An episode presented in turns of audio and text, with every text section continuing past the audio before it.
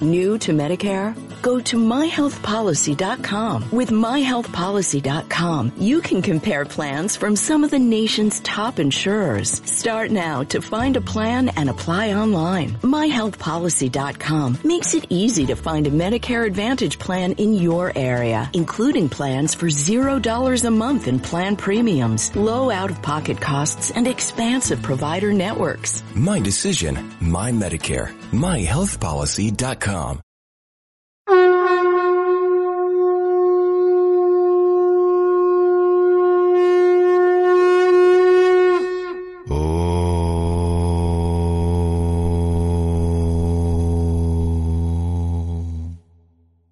శ్రీ పరమాత్మనే నమ యథార్థ గీత శ్రీమద్ భగవద్గీత అష్టాదశోధ్యాయం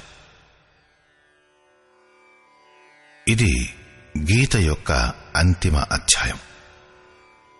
దీని పూర్వార్థంలో యోగేశ్వరుడైన శ్రీకృష్ణుడు అనేక ప్రశ్నలకు చెప్పిన సమాధానాలున్నాయి.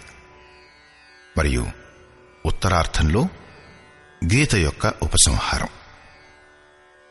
గీత వలన లాభం ఏమిటి అన్న విషయాలు ఉన్నాయి. పదిహేడవ అధ్యాయంలో ఆహారం తపస్సు యజ్ఞం దానం మరియు శ్రద్ధల యొక్క స్వరూపం విభాగ సహితంగా చెప్పబడింది. అదే సందర్భంలో త్యాగం యొక్క రకాలు మిగిలిపోయాయి. మనుష్యుడు ఏవైనా చేస్తే వాటికి కారణం ఏమిటి? ఎవరు చేయిస్తారు? భగవంతుడు చేయిస్తాడా లేక ప్రకృత? ఈ ప్రశ్న మొదటి నుంచే ఆరంభమైంది. దానిని ఈ అధ్యాయంలో మళ్ళీ వివరించడం జరిగింది. ఇదే రకంగా వర్ణ వ్యవస్థను గురించిన చర్చ జరిగి ఉంది. సృష్టిలో దాని స్వరూప విశ్లేషణ ఈ అధ్యాయంలో ప్రస్తుతీకరించబడింది. చివరిలో గీతవరణ దొరికే విభూతుల గురించి వివరించబడింది. గత అధ్యాయంలో అనేక విషయాల విభజనను గురించి విని అర్జునుడు స్వయంగా ఒక ప్రశ్న వేశాడు. త్యాగం మరియు సన్యాసాలను గురించి కూడా విభాగ సహితంగా చెప్పండి అని. అర్జున ఉవాచ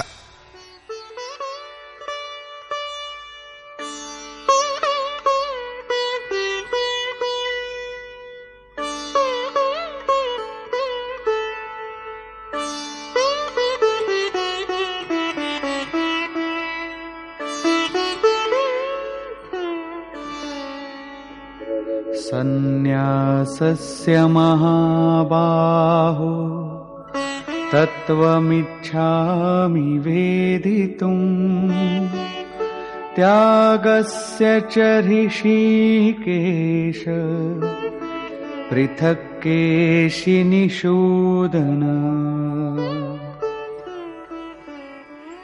అర్జునుడన్నాడు హే మహాబాహు హృదయం యొక్క సర్వస్వమైన వాడా హే కేశినీ శోధన సన్యాసం మరియు త్యాగం యొక్క యథార్థము స్వరూపము గురించి వేరువేరుగా తెలుసుకోవాలనుకుంటున్నాను.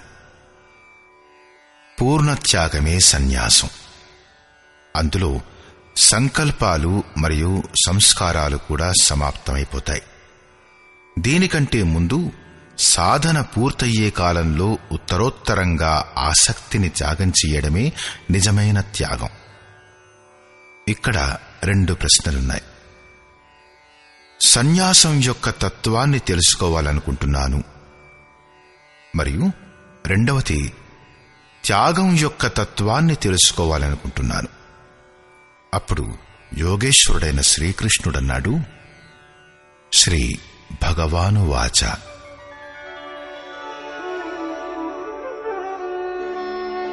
काम्यानां कर्मणां न्यासम्।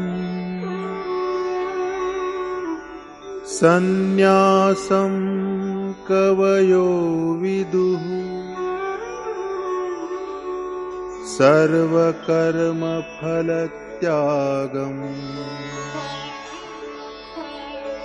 प्राहुस्त्यागं विचक्षणा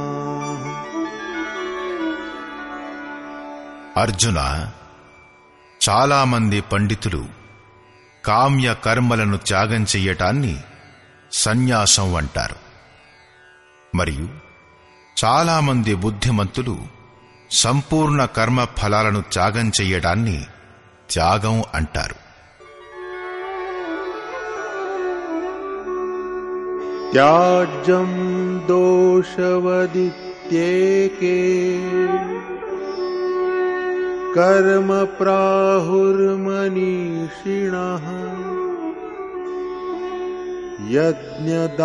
यज्ञदानतपः कर्म न त्याज्यमिति चापरे చాలామంది విద్వాంసులు ఏమంటారంటే కర్మలన్నీ దోషయుక్తమైనవి కాబట్టి త్యజించడానికి యోగ్యమైనవి అని ఇతర విద్వాంసులేమంటారంటే యజ్ఞం దానం మరియు తపస్సులు వదిలివేయడానికి యోగ్యమైనవి కావు అని. ఈ ప్రకారంగా అనేక అభిప్రాయాలను వినిపించి యోగేశ్వరుడు తన నిశ్చిత అభిప్రాయాన్ని చెబుతాడు. నిశ్చయం శృణు మే त्यागे भरतसत्तम त्यागो हि पुरुषव्याघ्र त्रिविधः सम्प्रकीर्तितः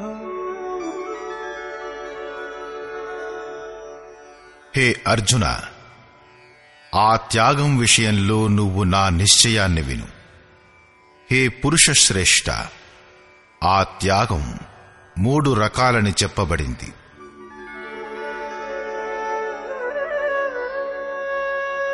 యజ్ఞదాన తప కర్మ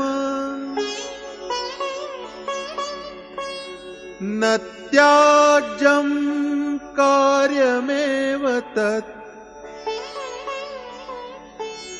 यज्ञो दानम् तपश्चैव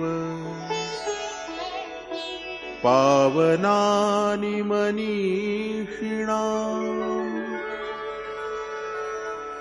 యజ్ఞం దానం మరియు తపస్సు ఈ మూడు రకాల కర్మలు త్యాగం చెయ్యడానికి యోగ్యమైనవి కావు వీటిని తప్పకుండా చెయ్యాలి ఎందుకంటే యజ్ఞం దానం మరియు తపస్సు. ఈ మూడే పురుషులను పవిత్రం చేసేవి. శ్రీకృష్ణుడు ప్రచారంలో ఉన్న నాలుగు అభిప్రాయాలను చెప్పాడు. మొదటిది కామ్యకర్మలను త్యాగం చేయడం. రెండవది సంపూర్ణ కర్మఫలాలను త్యాగం చేయడం. మూడవది దోషయుక్తంగా ఉండటం వలన అన్ని కర్మలని త్యాగం చేయడం మరియు నాలుగవ అభిప్రాయం యజ్ఞం దానం మరియు తపస్సులు త్యాగం చేయ యోగ్యం కావు. వాటిలో నుంచి ఒక అభిప్రాయంతో తన అంగీకారం వ్యక్తం చేస్తూ అన్నాడు. అర్జున నాది కూడా ఇదే నిశ్చితమైన అభిప్రాయం. యజ్ఞం దానం మరియు తపస్సులనబడే క్రియలు త్యాగం చేయ యోగ్యం కావు. దీనివలన రుజువయ్యేదేమిటంటే కృష్ణుని కాలంలో కూడా చాలా అభిప్రాయాలు ప్రచారంలో ఉండేవి అని. వాటిలో ఒకటి యథార్థమైనది. ఈనాడు కూడా అదే పరిస్థితి.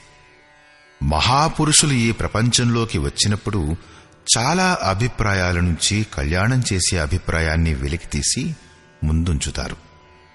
ప్రతి మహాపురుషుడు ఇదే చేశాడు. శ్రీకృష్ణుడు కూడా ఇదే చేశాడు. అతనేదో కొత్త మార్గం చూపలేదు. కాని ప్రచారంలో ఉన్న అభిప్రాయాల నుంచి సత్యాన్ని సమర్థించి దానిని స్పష్టం చేశాడు.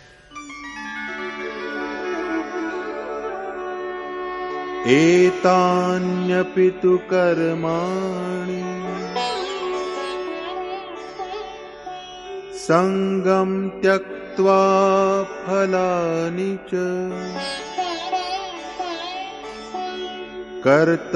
कर्तव्यानीति मे पार्थ निश्चितं मतमुत्तमम् యోగేశ్వరుడైన శ్రీకృష్ణుడంటాడు పార్థ యజ్ఞం దానం మరియు తపస్సులనబడే కర్మలను ఆసక్తి మరియు ఫలాన్ని త్యాగం చేసి తప్పకుండా చేయాలి. ఇది నాచే నిశ్చయించబడిన ఉత్తమ అభిప్రాయం.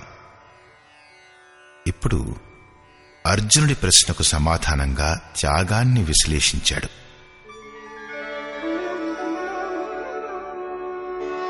నియతస్య సన్యాస कर्मणो नोपपद्यते मोहात् तस्य परित्यागः तामसः परिकीर्तितः హే అర్జున నియత కర్మ శ్రీకృష్ణుని శబ్దాలలో నియత కర్మ ఒక్కటే యజ్ఞం యొక్క ప్రక్రియ. ఈ నియత శబ్దాన్ని కనీసం ఎనిమిది పదిసార్లు యోగేశ్వరుడు వాడాడు. దీనిపై సాధకుడు దారి తప్పి ఇంకేమీ చెయ్యకూడదనే ఉద్దేశంతో మరీ మరీ నొక్కి చెప్పాడు. ఈ శాస్త్ర విధిచే నిర్ధారితమైన కర్మను వదిలివేయటం ఉచితమైనది కాదు. మోహం వలన దానిని త్యాగం చెయ్యడాన్ని తామసత్యాగం అన్నారు.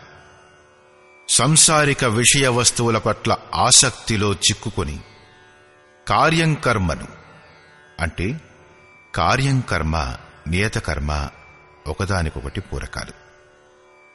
కార్యం కర్మను త్యాగం చెయ్యటం తామసీ త్యాగం అలాంటి పురుషుడు అధాగచ్చతి క్రిమికీటకాల అధమ జన్మలలోకి పోతాడు.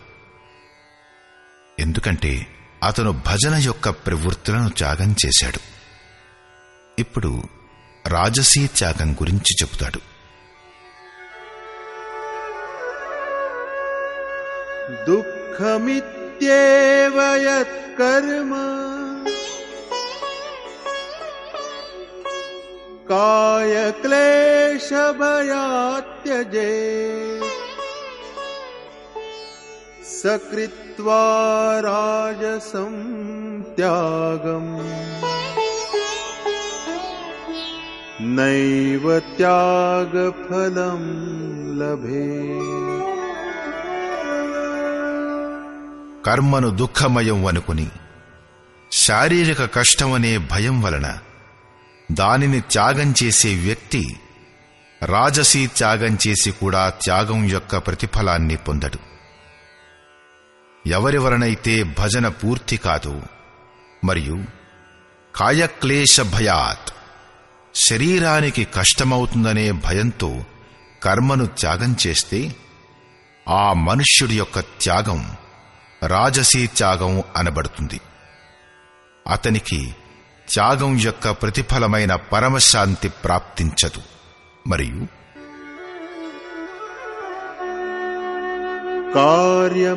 नित्येव नियतम क्रियते अर्जुन संगम त्यक्त्वा फलं चैव। सत्यागः सात्विको मतः। हे अर्जुना చేయడం కర్తవ్యం. అలా అనుకుని ఏ నియతం?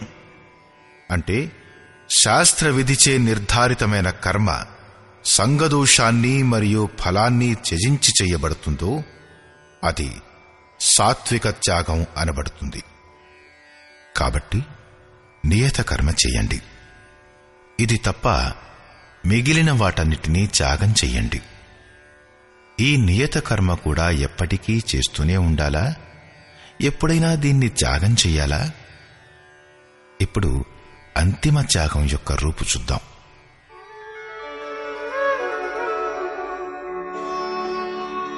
నద్వేష్టకుశలం కర్మ కుశలే నానుషజ్జతే त्यागी सत्त्वसमाविष्टो मेधावी छिन्नसंशयः హే అర్జున ఏ పురుషుడైతే అకుశలం కర్మ అంటే అకళ్యాణకారియగు కర్మ పట్ల ద్వేషం కలిగి ఉండడో మరియు కళ్యాణకారి అయిన కర్మలలో ఆసక్తుడు కాడో.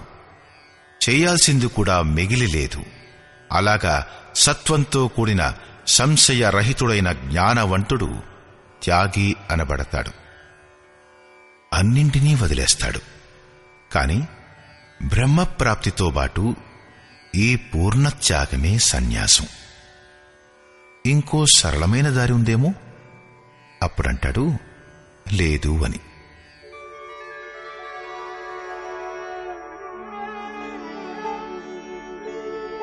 न हि देहभृता शक्यम्।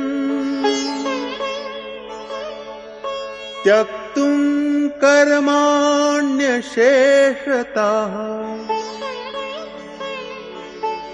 यस्तु कर्मफलत्यागी।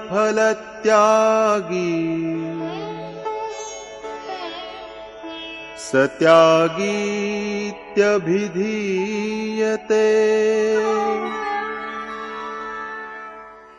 దేహధారులైన పురుషులచే దేనినైతే మీరు చూస్తారో కేవలం ఆ శరీరమే కాదు. శ్రీకృష్ణుడు చెప్పినట్లుగా ప్రకృతిచే ఉత్పన్నమైన సత్వ రజ తమ మూడు గుణాలే ఈ జీవాత్మను శరీరంలో బంధిస్తాయి. ఎప్పటి వరకు గుణాలు జీవించి ఉంటాయో అప్పటి వరకు అతను జీవాధారుడే. ఏదో ఒక రూపంగా శరీరం పరివర్తనమవుతూనే ఉంటుంది. దేహం యొక్క కారణం ఎప్పటి వరకు జీవించి ఉంటుందో సంపూర్ణంగా అన్ని కర్మల త్యాగం సాధ్యం కాదు. కాబట్టి ఏ పురుషుడైతే కర్మ ఫలాన్ని త్యాగం చేస్తాడో అతనే త్యాగి. కాబట్టి ఎప్పటి వరకు శరీరానికి కారణం జీవించి ఉంటుందో అప్పటి వరకు నియత కర్మ చెయ్యండి దాని ఫలాన్ని త్యాగం చెయ్యండి చేసిన కర్మకు బదులుగా ఏ ఫలాన్ని ఆశించకండి. అలాగైతే కోరికలు గల పురుషుల కర్మలకు ఫలం కూడా ఉంటుంది.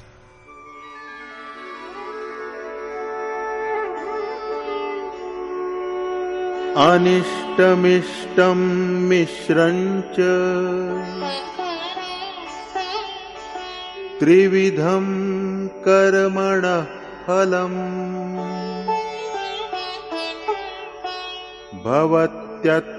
भवत्यत्यागिनां प्रेत्य न तु सन्न्यासिनां क्वचित्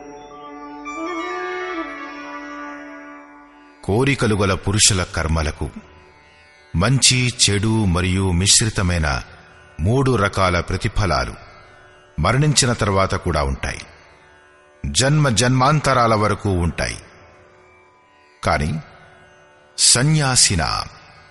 సర్వస్వం యొక్క న్యాసం అంటే అంతం చేసే పూర్ణత్యాగులైన పురుషులకు కర్మల యొక్క ప్రతిఫలం ఎప్పుడూ లభించదు. ఇదే అసలు సిసలైన సన్యాసం. సన్యాసం చరమోత్కృష్టమైన అవస్థ. మంచి చెడు కర్మల యొక్క ప్రతిఫలం మరియు పూర్ణ న్యాసకాలంలో వాటి అంతం అనే ప్రశ్నకు సమాధానం లభించింది. ఇప్పుడు పురుషులచే శుభాశుభ కర్మలు జరగడానికి కారణం ఏమిటి? పంచైతాని మహాబాహో. కారణాని నిబోధమే. साङ्ख्ये कृतान्ते प्रोक्तानि सिद्धये सर्वकर्मणाम् హే మహాబాహో సంపూర్ణ కర్మలు నెరవేరడం కోసం ఐదు కారణాలు సాంఖ్య సిద్ధాంతంలో చెప్పబడ్డాయి వాటిని నువ్వు నా నుంచి చక్కగా తెలుసుకో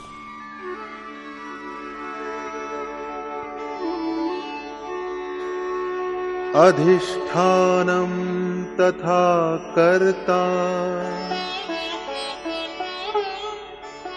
करणं च पृथग्विधम्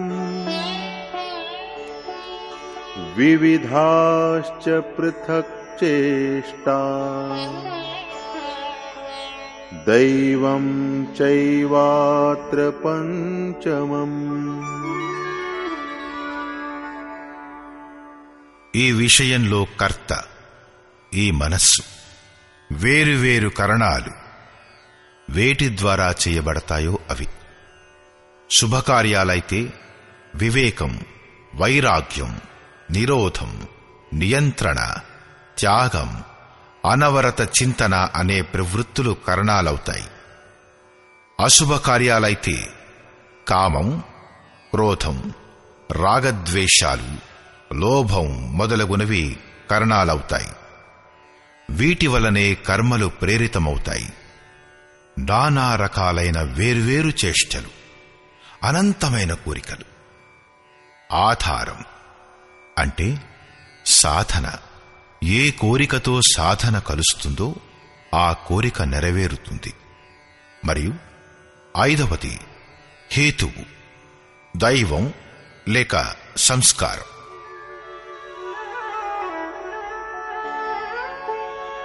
शरीरवाङ्मनोभिर्यत् कर्म प्रारभते नरः। न्यायं वा विपरीतं वा। पञ्चैते तस्य हेतवः। मनुष्युनि। మనస్సు వాక్కు లేక శరీరంచే శాస్త్రానికి అనుగుణంగా లేక విరుద్ధంగా ఏ కర్మ ఆరంభించినా సరే వాటికి ఈ ఐదే కారణాలవుతాయి. కాని ఇలా అయినా కూడా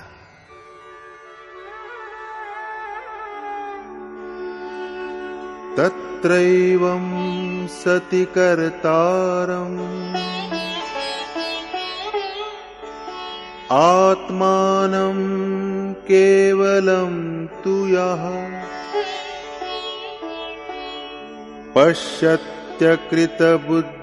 पश्यत्यकृतबुद्धित्वान् न स पश्यति दुर्मतिः ఏ పురుషుడైతే అశుద్ధ బుద్ధి కారణంగా ఆ విషయంలో కైవల్య స్వరూపమైన ఆత్మను కర్తగా భావిస్తాడు. ఆ దుర్బుద్ధి గలవాడు యథార్థాన్ని చూడడు. అంటే భగవంతుడు కర్త కాడు. ఈ ప్రశ్నకు యోగేశ్వరుడైన శ్రీకృష్ణుడు రెండవసారి వివరణ ఇచ్చాడు. ఐదవ అధ్యాయంలో అతనన్నాడు.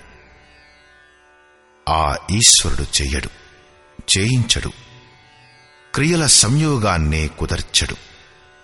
మరి లోకులు అలా ఎందుకంటారు? మోహంచేత లోకుల బుద్ధి కప్పబడి ఉంది. కాబట్టి వారేవైనా అనవచ్చును.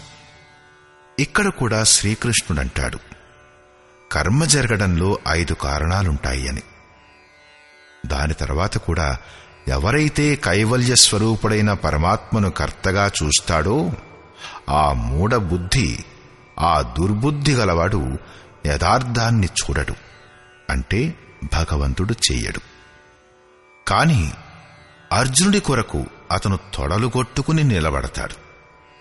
నిమిత్త మాత్రం భవ. చేసేవాడిని చేయించేవాడిని నేనే.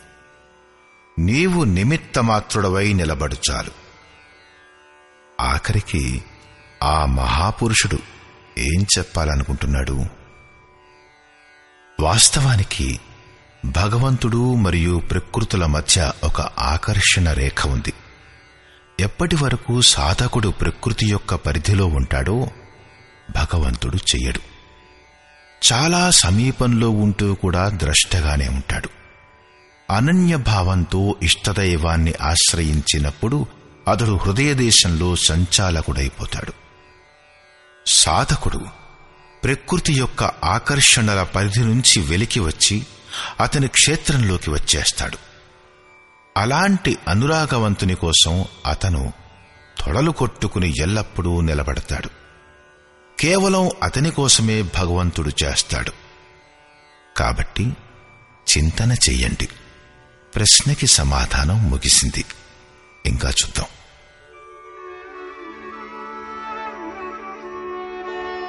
यस्य नाहं कृतो भावो।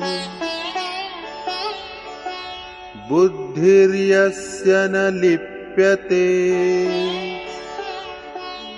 हत्वापि स इमान् लोकान्।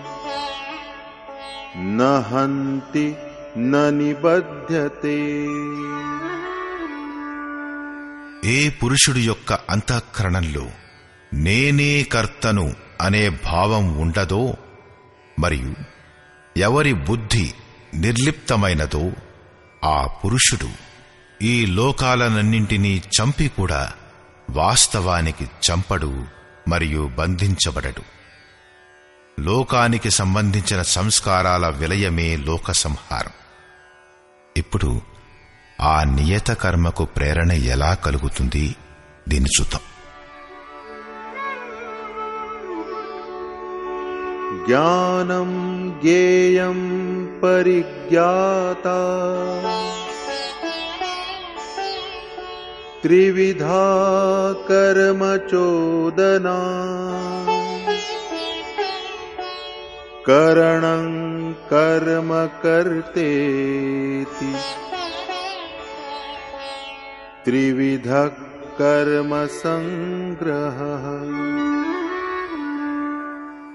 అర్జున పరిజ్ఞాత అంటే పూర్ణ జ్ఞానులైన మహాపురుషులచే జ్ఞానం దానిని తెలుసుకొని విధిచే మరియు జ్ఞేయం తెలుసుకోదగ్గ వస్తువుచే కర్మ చెయ్యడానికి ప్రేరణ లభిస్తుంది మొదట పూర్ణ జ్ఞాని అయిన ఎవరో ఒక మహాపురుషుడు ఉండాలి.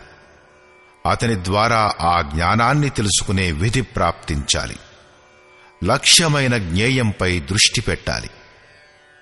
అప్పుడే కర్మకు ప్రేరణ దొరుకుతుంది. మరియు కర్త కారణం మరియు కర్మ యొక్క జ్ఞానం చేత కర్మ సంగ్రహించబడుతుంది. కర్మ చేకూరడం మొదలవుతుంది. వెనుక చెప్పబడినట్లుగా బ్రహ్మప్రాప్తి పొందిన తరువాత ఆ పురుషుడు కర్మ చేయడం వలన ప్రయోజనం లేదు వదిలివేయడం వలన నష్టము లేదు. అయినా కూడా లోకహితానికై అంటే తరువాతి తరాల వారి హృదయంలో కళ్యాణకారి సాధన సంగ్రహం కొరకు అతను కర్మలో వ్యవహరిస్తాడు. కర్త కరణం మరియు కర్మల ద్వారా ఇవి కూడబెట్టబడతాయి. జ్ఞానం కర్మ మరియు కర్తలు కూడా మూడేసి రకాలు జ్ఞానం కర్మ చ కర్త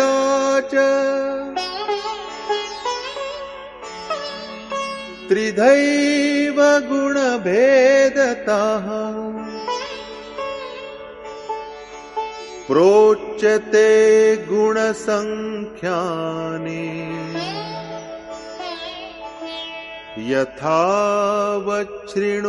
यथावच्छृणुतान्यपि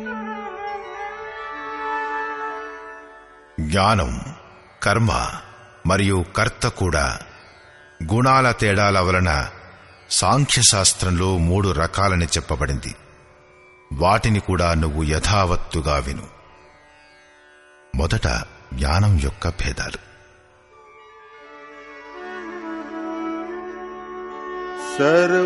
सर्वभूतेषु येनैकम्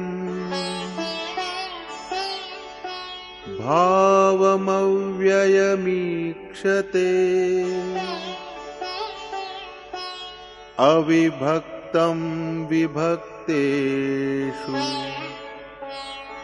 तद्ज्ञानं विद्धि सात्विकम् అర్జున ఏ జ్ఞానం వలన మనుష్యుడు వేరువేరుగా ప్రాణులన్నింటిలోనూ ఒకే ఒక అవినశ్వర పరమాత్మ భావాన్ని విభాగరహితంగా ఏకైకంగా చూస్తాడో ఆ జ్ఞానాన్ని నువ్వు సాత్వికమని తెలుసుకో జ్ఞానం అనేది ప్రత్యక్ష అనుభవం దానితో పాటే గుణాలు అంతమైపోతాయి. ఇది జ్ఞానం యొక్క పరిపక్వ అవస్థ. ఇప్పుడు రాజసి జ్ఞానం గురించి చూద్దాం.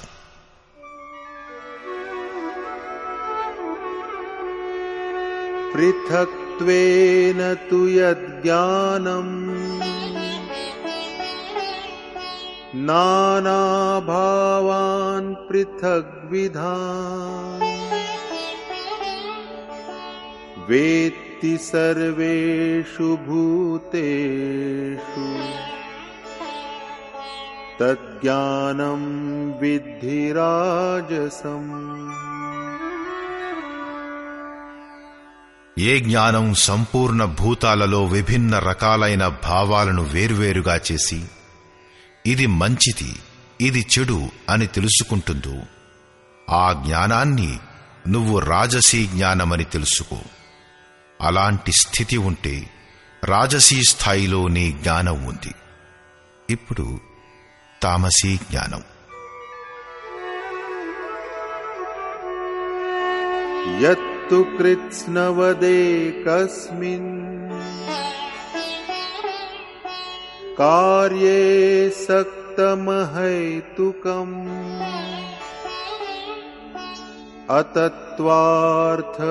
अतत्त्वार्थवदल्पञ्च तत्तामसमुदारितम्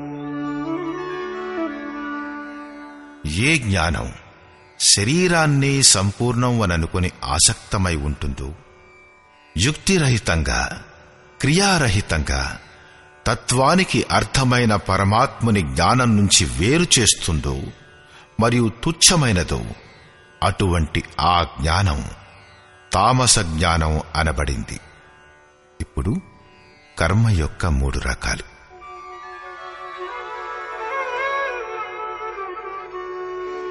నియతం సంగరహితం. अरागद्वेषतः कृतम् अफलप्रेप्सुना कर्म यत्तत्सात्विकमुच्यते ఏ కర్మ నియతం శాస్త్ర విధిచే నిర్ధారితమయ్యిందో వేరేదీ కాదు ఏది సంగదోషం మరియు ప్రతిఫలాన్ని కోరని పురుషుని ద్వారా రాగద్వేషాలు లేకుండా చెయ్యబడుతుందో ఆ కర్మ సాత్విక కర్మ అనబడింది. నియత కర్మ చింతన అంటే ఆరాధనా చింతన. అది పరమంలో ప్రవేశం ఇప్పిస్తుంది.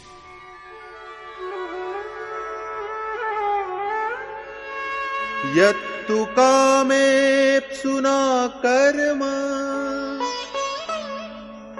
साहङ्कारेण वा पुनः। क्रियते बहुलायासम् तद्राजसमुदारितम् ఏ కర్మ చాలా శ్రమతో యుక్తమైనదో. ప్రతిఫలం పట్ల కోరిక గలవానిచే మరియు అహంకారయుక్తుడైన పురుషునిచే చెయ్యబడుతుందో ఆ కర్మ రాజసీ కర్మ అనబడింది. ఈ పురుషుడు కూడా నియత కర్మనే చేస్తాడు. కాని తేడా ఏమిటంటే ప్రతిఫల వాంఛ మరియు అహంకారంతో యుక్తమై ఉంటాడు. కాబట్టి అతనిచే చేయబడే కర్మ రాజసీ కర్మ. ఇప్పుడు తామసీ కర్మ.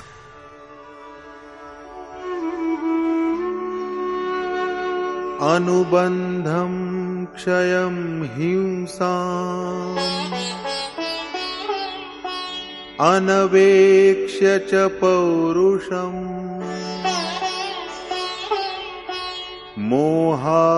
मोहादारभ्यते कर्म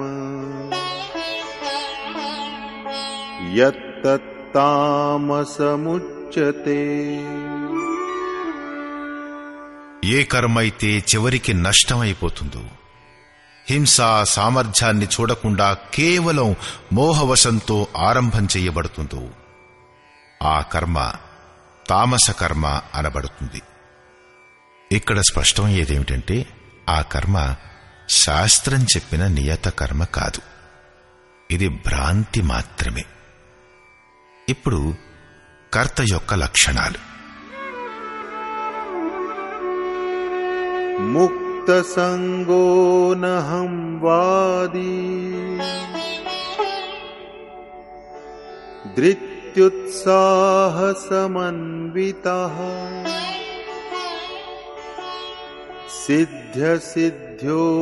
सिद्ध्यसिद्ध्योर्निर्विकारः कर्ता सात्विक उच्यते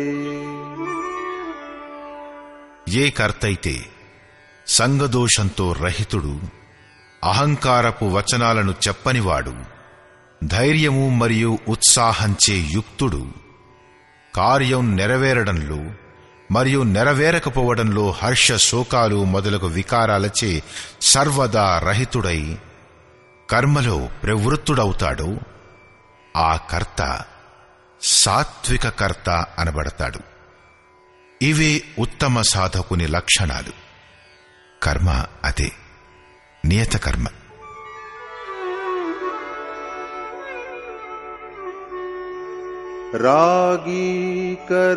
ఫల प्रेप्सुः। लुब्धो हिंसात्मको शुचि हर्ष शोकान्वित कर्ता। राजसः परिकीर्तितः आसक्तियुक्तुडु। కర్మల యొక్క ప్రతిఫలాన్ని ఆశించువాడు.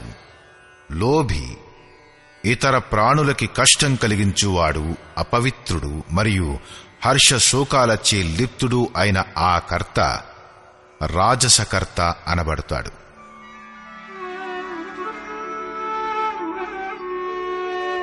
అయుక్త ప్రాకృత స్తబ్ధ शठो नैष्कृतिको लसः विषादी दीर्घसूत्री च कर्ता तामस उच्यते చంచల చిత్తం గలవాడు అసభ్యుడు గర్వపోతు ధూర్తుడు ఇతరుల పనులలో అవరోధం కలిగించువాడు. శోకించు స్వభావం గలవాడు. బద్ధకస్థుడు మరియు దీర్ఘసూత్రుడు. అంటే తరువాత చేద్దాంలే అనుకునేవాడు. ఇలాంటి ఆ కర్త తామసీకర్త అనబడతాడు. దీర్ఘసూత్రుడు కర్మను రేపటికి వాయిదా వేయువాడు. కాని చేయాలనే కోరిక అతనికి కూడా ఉంటుంది. ఈ ప్రకారంగా కర్త యొక్క లక్షణాలు పూర్తయ్యాయి. ఇప్పుడు యోగేశ్వరుడైన శ్రీకృష్ణుడు కొత్త ప్రశ్నల్ని లేవదీస్తాడు. బుద్ధి ధారణ మరియు సుఖాల యొక్క లక్షణాలు.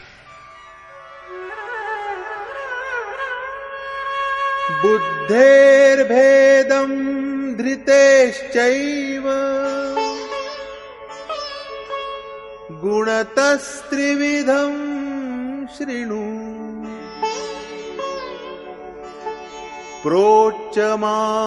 प्रोच्यमानमशेषेण पृथक् सत्त्वेन धनञ्जय ధనంజయ బుద్ధి మరియు ధారణా శక్తులు గుణాల కారణంగా మూడు రకాలు వాటిని సంపూర్ణంగా విభాగపూర్వకంగా నా నుంచి విను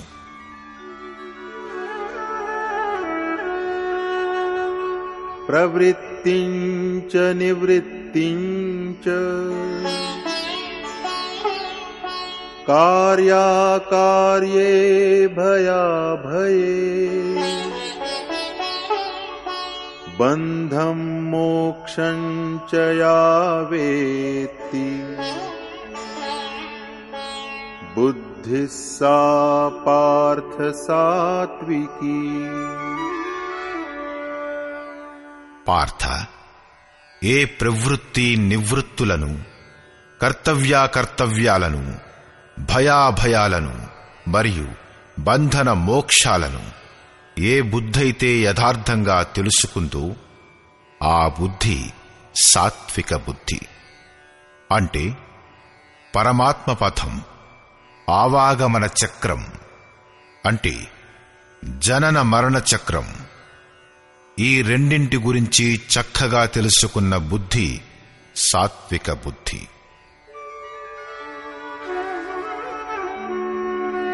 यया धर्ममधर्मञ्च कार्यं चाकार्यमेव च। अयथावत् प्रजानाति। बुद्धिः सा पार्थराजसी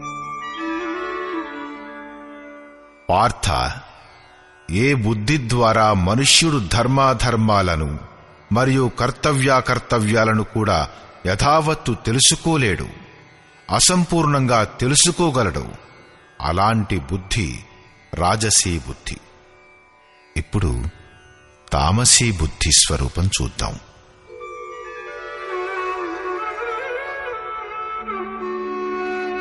అధర్మం ధర్మమితియా.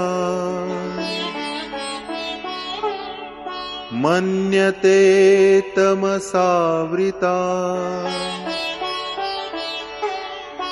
सर्वार्थान् विपरीतांश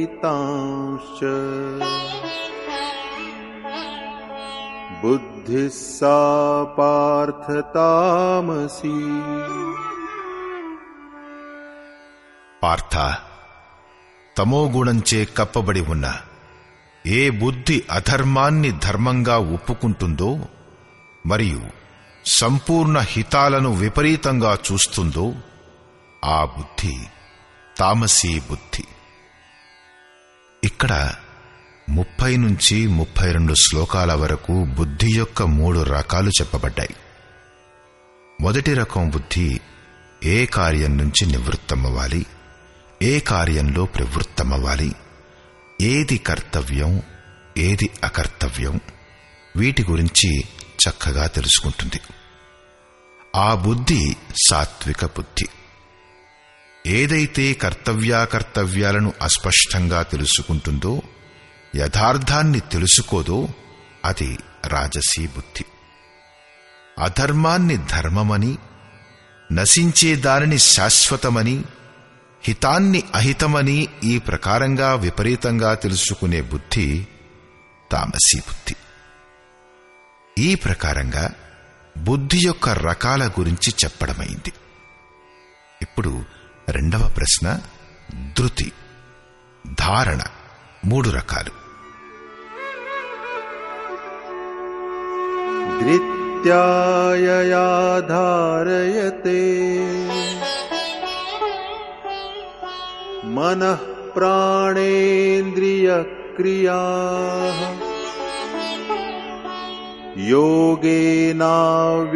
योगेनाव्यभिचारिण्या धृतिः सा पार्थ सात्विकी యోగేన యోగి ప్రక్రియ ద్వారా అవ్యభిచారిణి యోగ చింతన కాకుండా ఇంకేదైనా స్ఫురణకి రావటం వ్యభిచారం. చిత్తం తూలిపోవడమే వ్యభిచారం. కాబట్టి అలాంటి అవ్యభిచారిని ధారణచే మనుష్యుడు మనస్సు ప్రాణం మరియు ఇంద్రియాల యొక్క క్రియలను ఏ రకంగా ధారణ చేస్తాడో ఆ ధారణ సాత్విక ధారణ అనబడుతుంది. అంటే మనస్సు ప్రాణం మరియు ఇంద్రియాలను ఇష్టదైవం వైపుకు మళ్ళించడమే సాత్విక ధారణ. యయాతు ధర్మ కామార్థ. ధృత్యాధారయతేర్జున.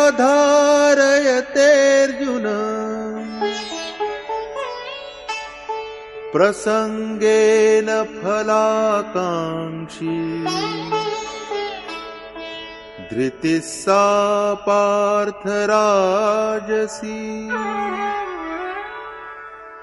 హే పార్థ ప్రతిఫలాన్ని ఆశించే మనుష్యుడు అతి ఆసక్తిచే కేవలం ధర్మం మరియు అర్ధ కామాలనే ధారణ చేస్తాడు అది రాజసీ ధారణ ఈ ధారణలో కూడా లక్ష్యం అదే కేవలం వాంఛితుడవుతాడు ఏం చేసినా సరే దానికి బదులుగా ఏదో వాంఛిస్తాడు.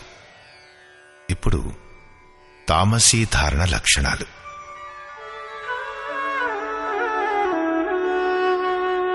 యయా స్వప్నం భయం శోకం. విషాదం మదమే చ. न विमुञ्चति दुर्मेधा धृतिः सा पार्थतामसी హే పార్థ దుష్ట బుద్ధి గల మనుష్యుడు ఏ ధారణ ద్వారా నిద్ర భయం చింత దుఃఖం మరియు అభిమానాలను ధారణ చేస్తూ ఉంటాడో ఆ ధారణ తామసీధారణ. ఈ ప్రశ్నకు సమాధానం ఇవ్వబడింది. తరువాతి ప్రశ్న సుఖం.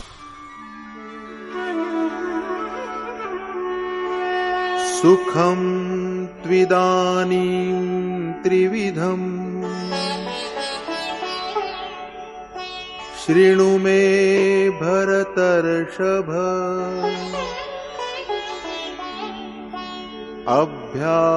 अभ्यासाद्रमते यत्र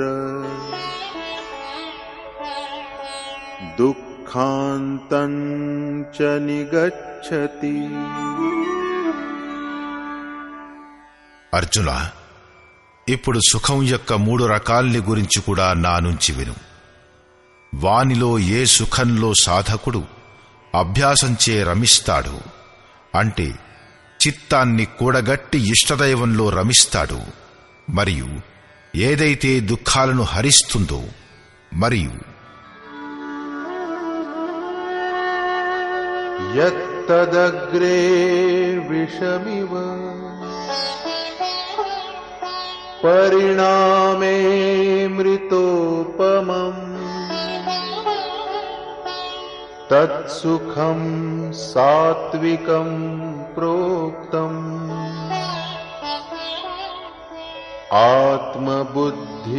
आत्मबुद्धिप्रसादजम् ఆ సుఖం సాధన ఆరంభ కాలంలో విషంలాగా ఉంటుంది ప్రహ్లాదుడు శూలంపై ఎక్కించబడ్డాడు మీరాబాయికి విషం ఇవ్వబడింది కబీర్ అంటాడు సుఖియా సబు సంసార్ హై ఖాయే ఔర్ సోవే. దుఖియా దాస్ కబీర్ హై జాగే ఔర్ రోవే. సంపూర్ణ ప్రపంచం తిని పడుకుని సుఖంగా ఉంది. కాని ఈ కబీరుదాసు మాత్రం మెలకువగా ఉండి ఏడుస్తూ దుఃఖంలో ఉన్నాడు. కాబట్టి ఆరంభంలో విషంలాగా అనిపిస్తుంది. కానీ పరిణామంలో మాత్రం అమృతతుల్యం అమృతతత్వాన్ని ఇప్పిస్తుంది. కాబట్టి ఆత్మ విషయమనే బుద్ధి వలన ఉత్పన్నమైన సుఖం సాత్విక సుఖం అనబడింది. విషయేంద్రియ సంయోగా యత్తదగ్రే మృతోపమం. परिणामे विषमिव तत्सुखं राजसं स्मृतम् ఏ సుఖమైతే విషయాలు మరియు ఇంద్రియాల సంయోగం వలన లభిస్తుందో అది అనుభవ కాలంలో అమృతంలాగా ఉంటుంది కాని పరిణామంలో విషంలాగా ఉంటుంది ఎందుకంటే అది జన్మ మృత్యువులకు కారణం. ఆ సుఖం రాజసీ సుఖం అనబడింది.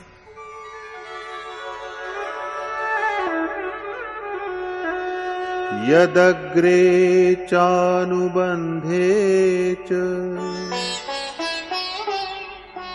సుఖం మోహనమాత్మన निद्रालस्य प्रमादोत्थम्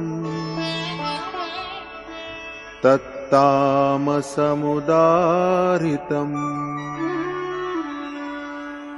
ఏ సుఖమైతే అనుభవించే కాలంలో మరియు పరిణామంలో కూడా ఆత్మను మోహంలో పడవేస్తుందో నిద్ర యానిషా సర్వభూతానాం జగత్తు అనే మత్తులో అచేతనంగా ఉంచుతుందో బద్ధకం మరియు వ్యర్థమైన చేష్టలచే ఉత్పన్నమైన ఆ సుఖం తామస సుఖం అనబడింది ఇప్పుడు యోగేశ్వరుడైన శ్రీకృష్ణుడు అందరినీ వెన్నంటి ఉన్న గుణాల ప్రభావం గురించి చెబుతాడు न तदस्ति पृथिव्यां वा दिवि देवेषु वा पुनः सत्त्वं प्रकृतिजैर्मुक्तम् यदेभिः स्यात् त्रिभिर्गुणैः అర్జున పృథ్వీలో కాని స్వర్గంలో కాని లేక దేవతలలో కాని ఈ ప్రకృతి నుండి ఉత్పన్నమైన మూడు గుణాలచే రహితమైనటువంటి ప్రాణి లేదు. బ్రహ్మ నుంచి క్రిమి కీటకాల వరకు సమస్త జగత్తు క్షణభంగురం. జనన మరణాలతో కూడుకున్నది. మూడు గుణాలకు లోనై ఉన్నారు. అంటే దేవతలు కూడా మూడు గుణాల ప్రభావానికి లోనైన వారే నశ్వరులే. ఇక్కడ బాహ్య దేవతల గురించి యోగేశ్వరుడు నాలుగవసారి చెప్పాడు. ఏడు తొమ్మిది పదిహేడు మరి ఇక్కడ పద్దెనిమిదవ అధ్యాయంలోనూ చెప్పడం జరిగింది. వీటన్నింటి అర్థం ఒకటే. దేవతలు మూడు గుణాలకు లోనైన వారే. వీరిని పూజించేవారు నశ్వరులైన వారిని పూజిస్తారు. భాగవతంలో రెండవ స్కందంలో సుఖదేవముని మరియు పరీక్షిత్తుల ప్రసిద్ధమైన కథ ఉంది. అందులో ఉపదేశం ఇస్తూ అతను ఇలా అంటాడు. స్త్రీ పురుషుల మధ్య ప్రేమ కోసం పార్వతీ పరమేశ్వరులను ఆరోగ్యం కోసం అశ్వనీ కుమారులను విజయం కోసం ఇంద్రుణ్ణి మరియు ధనం కోసం కుబేరుణ్ణి పూజించాలి. ఇలాగే వివిధ కోరికలను గురించి చెబుతూ చివరిలో నిర్ణయం ఇస్తాడు. సమస్త కోరికలు తీరడానికి మరియు మోక్షానికి కేవలం నారాయణుణ్ణి పూజించాలి. తులసి మూలహిం పూలై ఫలై అఖాయి కాబట్టి సర్వవ్యాపకుడైన ప్రభువు యొక్క స్మరణ చెయ్యండి. దానికై సద్గురువు శరణు పొందండి. నిష్కపట భావంతో ప్రశ్నించి సేవించటమే ఏకైక ఉపాయం. ఆసురి మరియు దైవీ సంపదలు అంతఃకరణం యొక్క రెండు ప్రవృత్తులు. వాటిలో దైవీ సంపద పరమదేవుడైన పరమాత్ముని యొక్క దిగ్దర్శనం చేయిస్తుంది. కాబట్టి దైవీ అనబడుతుంది. కాని ఇది కూడా మూడు గుణాలకు లోబడే ఉంది. గుణాలు శాంతించడంతో పాటు ఇవి కూడా శాంతించిపోతాయి. ఆ తర్వాత ఆ అమృత తృప్తుడైన యోగికి ఇంకే కర్తవ్యం మిగిలి ఉండదు. ఇప్పుడు చెప్పబోయేది లోగడ అడిగిన ప్రశ్నే. వర్ణ వ్యవస్థకు సంబంధించినది. వర్ణం జన్మపై ఆధారపడిందా? లేక కర్మలచే పొందే అంతఃకరణ యోగ్యత యొక్క పేరా? దీనిని గురించి ఆలోచిద్దాం.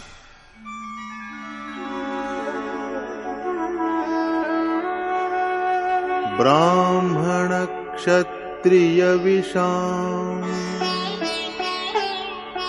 शूद्राणां च परन्तप।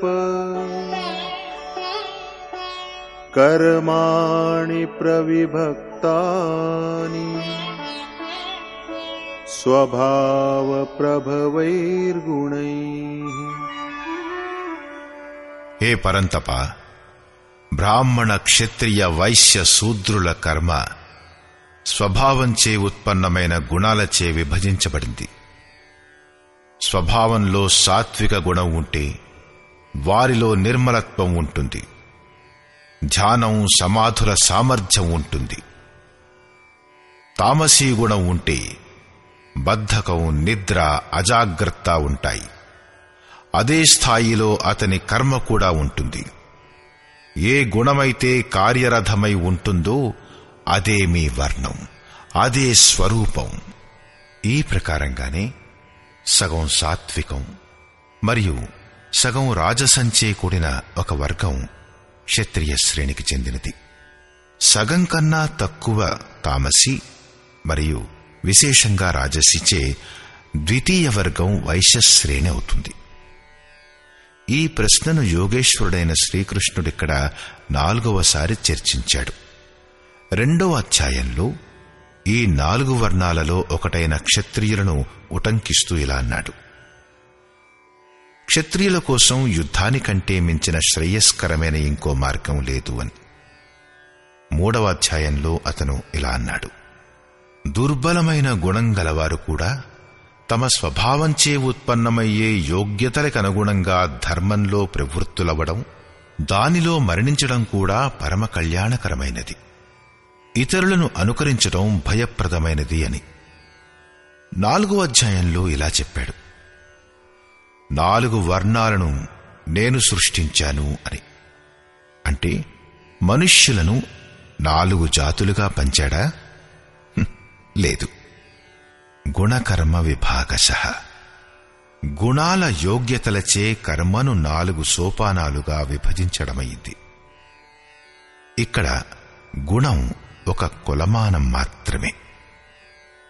దానిచే కొలిచి కర్మను చేసే సామర్థ్యాన్ని నాలుగు విభాగాలుగా పంచడమైంది. శ్రీకృష్ణుని మాటలలో కర్మ కేవలం అవ్యక్త పురుషుని ప్రాప్తి కోసం చేసే క్రియ. ఈశ్వర ప్రాప్తి యొక్క ఆచరణే ఆరాధన. దాని ప్రారంభం ఒకే ఇష్టదైవం పట్ల శ్రద్ధచే అవుతుంది. చింతన యొక్క విశేష విధిని గురించి లోగడ చెప్పబడింది. ఈ యజ్ఞార్థ కర్మని నాలుగు భాగాలుగా విభజించడమయ్యింది. మనలో ఏ గుణం ఉంది? ఏ శ్రేణికి చెందిన వారం అని ఎలా తెలుసుకోవడం? దీనిని గురించి ఇక్కడంటాడు.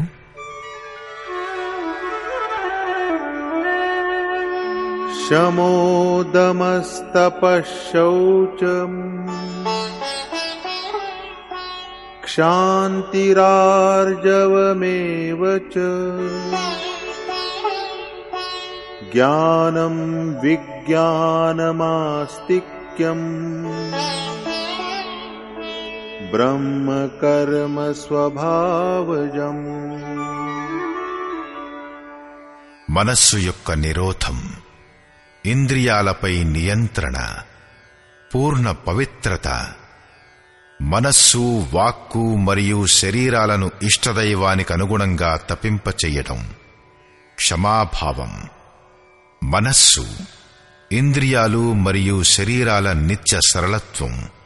ఆస్తిక బుద్ధి అంటే ఒకే ఇష్టదైవంలో మంచి నమ్మకం. జ్ఞానం అంటే పరమాత్ముని తెలుసుకునే పద్ధతి. విజ్ఞానం అంటే పరమాత్ముడి నుంచి దొరికే నిర్దేశాల జాగృతి మరియు వాటికి అనుగుణంగా మసలే సామర్థ్యం ఇవన్నీ స్వభావంచే ఉత్పన్నమైన బ్రాహ్మణుని కర్మ. అంటే ఎప్పుడైతే స్వభావంలో ఈ యోగ్యతలన్నీ ఉంటాయో కర్మ ధారావాహికంగా స్వభావంలో లీనమైపోతుందో అప్పుడు అతను బ్రాహ్మణ శ్రేణికి చెందిన కర్త.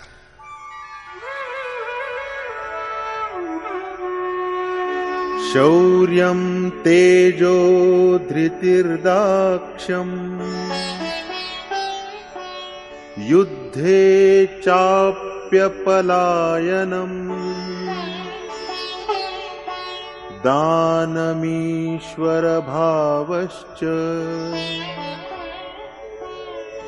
क्षात्रं कर्म स्वभावजम् శూర వీరత్వం ఈశ్వరీయ తేజస్సు దొరకడం ధైర్యం చింతనలో సామర్థ్యం అంటే కర్మసు కౌశలం కర్మ చేయడంలో దక్షత ప్రకృతితో సంఘర్షణలో పారిపోని స్వభావం దానం అంటే సర్వస్వం యొక్క సమర్పణం అన్ని భావాలపై ఆధిపత్యం అంటే ఈశ్వర భావం ఇవన్నీ క్షత్రియ స్వభావం నుంచి ఉత్పన్నమయ్యే కర్మలు.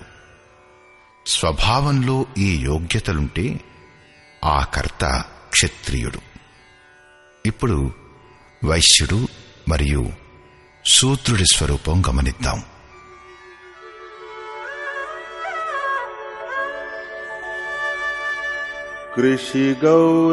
कृषिगौरक्षवाणिज्यम्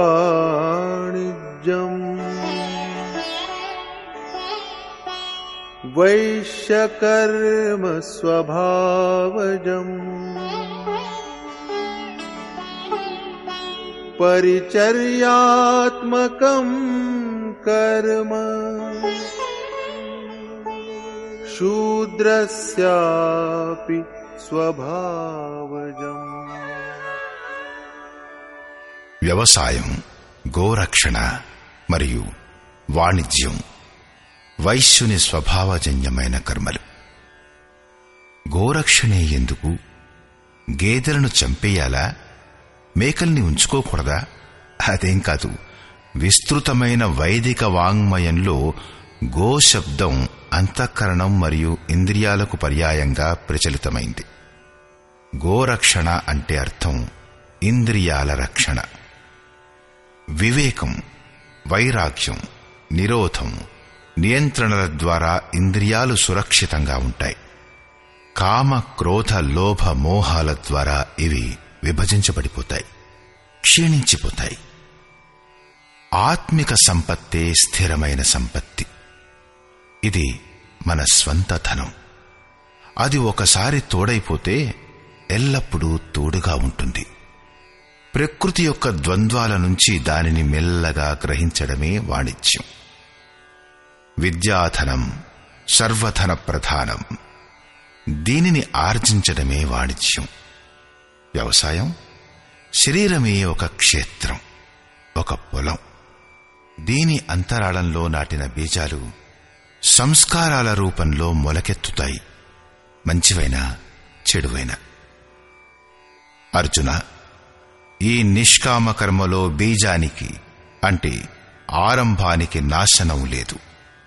పరమతత్వం యొక్క చింతన అనే బీజం ఈ క్షేత్రంలో పడింది. దానిని సురక్షితంగా ఉంచుతూ దానిలో వచ్చే విజాతీయ వికారాలను నిరాకరిస్తూ అంటే కలుపు తీస్తూ పోవడమే వ్యవసాయం. కృషి నిరావహి చతుర్కిసాన జిమిబుదు తజహి మోహమతుమాన. ఈ ప్రకారంగా ఇంద్రియాల రక్షణ ప్రకృతి ద్వంద్వాల నుంచి ఆత్మిక సంపత్తిని గ్రహించడం మరియు ఈ క్షేత్రంలో పరమతత్వ చింతన యొక్క సంవర్ధనం. ఇవి వైశ్యశ్రేణి యొక్క కర్మలు. శ్రీకృష్ణుడు చెప్పినట్లుగా యజ్ఞశిష్టాసిన పూర్తయ్యే కాలంలో యజ్ఞం దేనినైతే ఇస్తుందో అదే పరాత్పర బ్రహ్మ దానిని ఆస్వాదించే సాధువులు సమస్త పాపాల నుండి విముక్తులైపోతారు. అదే మెల్లమెల్లగా చింతన క్రియచే బీజారోపణ జరుగుతుంది. దాని రక్షణే వ్యవసాయం. వైదిక శాస్త్రాలలో అన్నం అంటే అర్థం పరమాత్ముడు. ఆ పరమాత్ముడే ఏకైక ఆహారం అన్నం. చింతన పూర్తయ్యే కాలంలో ఆ ఆత్మ పరిపూర్ణంగా తృప్తి పొందుతుంది.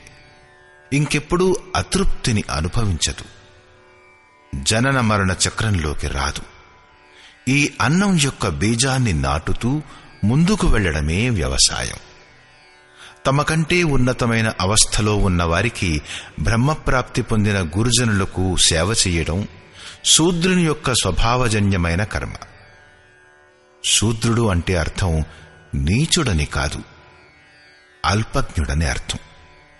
నిమ్న శ్రేణికి చెందిన సాధకుడే సూత్రుడు. ప్రవేశం పొందిన సాధకుడు పరిచర్యలతోనే ఆరంభించాలి. మెల్లమెల్లగా సేవలచే అతని హృదయంలో ఆ సంస్కారాలు వికసిస్తాయి. క్రమంగా పురోగమిస్తూ అతను వైశ్య క్షత్రియ మరియు బ్రాహ్మణ శ్రేణికి చేరుకుంటాడు. ఆ తర్వాత వర్ణాలన్నింటినీ దాటి అతను బ్రహ్మలో ప్రవేశం పొందుతాడు. స్వభావం పరివర్తన చెందేది. స్వభావం యొక్క పరివర్తనతో పాటు వర్ణ పరివర్తన కూడా జరుగుతుంది. వాస్తవానికి ఈ వర్ణాలు అతి ఉత్తమం ఉత్తమం మధ్యమం మరియు నికృష్టమనే నాలుగు దశలు. కర్మపథంలో నడిచే సాధకులకు ఇవి ఉచ్చ నీచమైన నాలుగు మెట్లు. ఎందుకంటే కర్మ అనేది ఒక్కటే. అది నియత కర్మ. శ్రీకృష్ణుడంటాడు పరమసిద్ధి ప్రాప్తికి ఇదే ఒక్క మార్గం. స్వభావంలో ఉన్న యోగ్యతలను బట్టి అక్కడి నుంచే సాధన మొదలు పెట్టాలి అని. దీనిని గమనిద్దాం. స్వే స్వే కర్మణ్యభిరత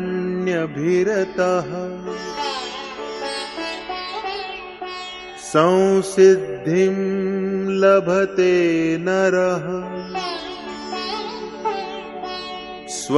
स्वकर्मनिरतः सिद्धिम् यथा विन्दति तच्छृणु తమ తమ స్వభావంలో ఉండే యోగ్యతలను బట్టి కర్మను చేస్తున్న మనుష్యులు సంసిద్ధిం భగవత్ ప్రాప్తి రూపమైన పరమసిద్ధిని పొందుతారు. మొదట్లో కూడా అన్నాడు ఈ కర్మ చేసి నువ్వు పరమసిద్ధిని పొందుతావు అని. ఏ కర్మ? యజ్ఞార్థ కర్మ చెయ్యి. ఇప్పుడు స్వకర్మ చేసే సామర్థ్యానికి అనుగుణంగా కర్మ చేస్తున్న మనుష్యులు పరమసిద్ధిని ఏ ప్రకారంగా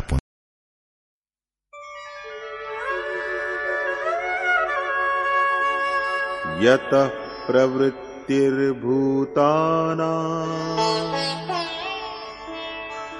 येन सर्वमिदं ततम् स्वकर्मणा तमभ्यर्च सिद्धिं विन्दति मानवः ఏ పరమాత్ముని వలన భూతాలన్నింటి ఉత్పత్తి జరిగిందో. ఎవరు ఈ సమస్త జగత్తులో వ్యాప్తమై ఉన్నాడో? ఆ పరమేశ్వరుని స్వకర్మణ తమ స్వభావంచే ఉత్పన్నమైన కర్మ ద్వారా అర్చన చేసి మానవ మాతృలు పరమసిద్ధిని పొందుతారు. కాబట్టి పరమాత్ముని స్మరణ మరియు పరమాత్ముని సర్వాంగీణ అర్చన. మరియు క్రమబద్ధ ఆచరణ అవసరం. చిన్న పిల్లలను పై తరగతిలో కూర్చోబెడితే చిన్న తరగతిని కూడా పోగొట్టుకోవడమే కాకుండా పెద్ద తరగతిలో కూడా ప్రవేశం దొరకనే దొరకదు. కాబట్టి కర్మపథంలో సోపానాల వారీగా నడిచే విధానం ఉంది. పద్దెనిమిదవ అధ్యాయం ఆరవ శ్లోకంలో చెప్పినట్లుగా దీనిని తిరిగి వివరించి చెప్పాడు. మీరు అల్పజ్ఞులే అయినా సరే అక్కడి నుంచే మొదలు పెట్టండి. ఆ విధి పరమాత్మని పట్ల సమర్పణ భావం.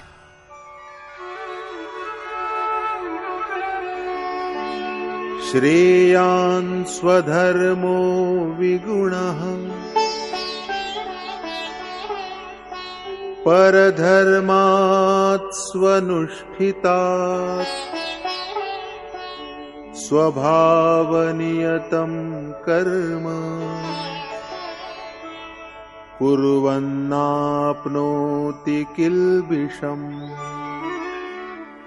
చక్కగా అనుష్ఠానం చేసిన పరధర్మం కంటే గుణరహితమైనా కూడా స్వధర్మం పరమ కళ్యాణాన్ని చేకూరుస్తుంది స్వభావ నియతం స్వభావంచే నిర్ధారితమైన కర్మ చేస్తూ మనుష్యుడు పాపం అంటే జనన మరణాలను పొందడు. సాధారణంగా సాధకులకు విసుగుబుడుతుంది. మేము సేవ చేస్తూనే ఉండాలి. మీరేమో ధ్యానస్థులే ఉన్నారు. మంచి గుణాల కారణంగా వారికి ఆ గౌరవం లభిస్తున్నది అని అనుకుని వెంటనే వారు సద్గురువును అనుకరించడం మొదలు పెడతారు శ్రీకృష్ణుడు చెప్పినట్లు అనుకరణ లేక ఈర్ష్య వలన ఏమీ లాభం ఉండదు తమ స్వభావానికి అనుగుణంగా కర్మ చేసే సామర్థ్యాన్ని బట్టి కర్మ చేసేవారెవరైనా సరే పరమసిద్ధిని పొందవచ్చు కర్మ వదిలిపెట్టి మాత్రం కాదు सहजं कर्म कौन्तेय सदोषमपि न त्यजेत् सर्वारम्भा हि दोषेण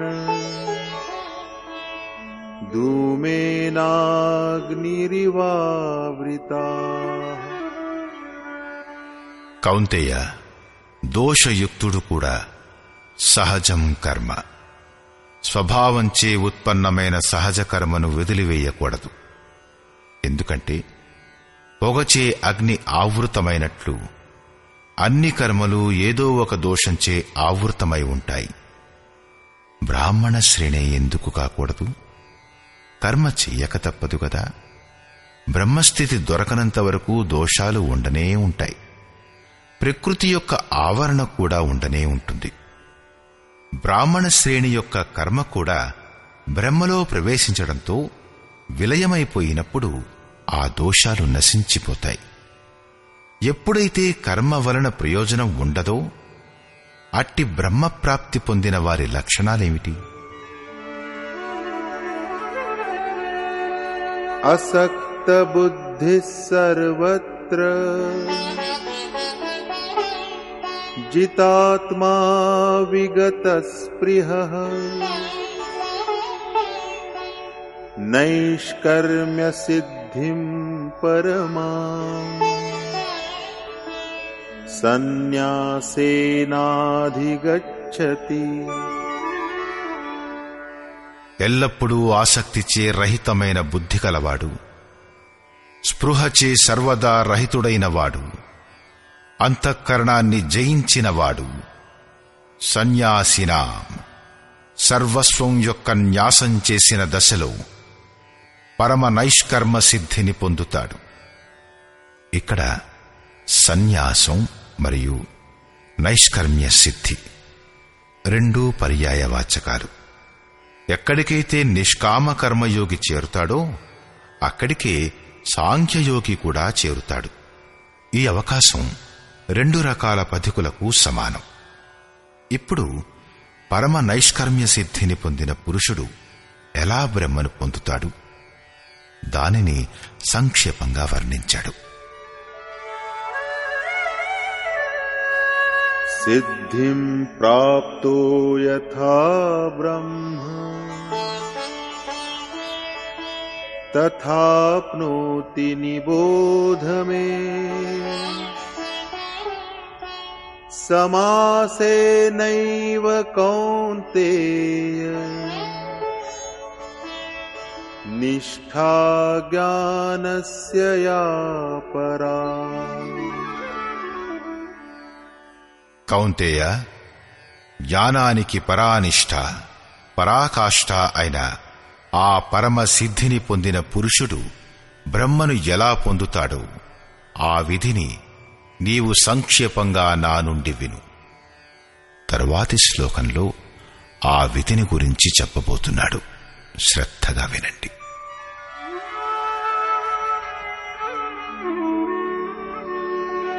बुद्ध्या विशुद्धया युक्तो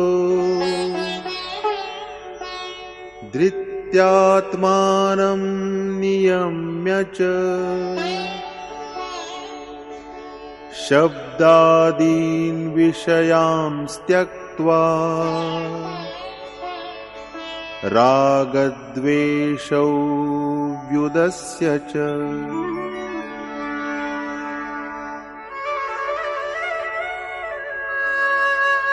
विविक्तसेवी लघ्वाशी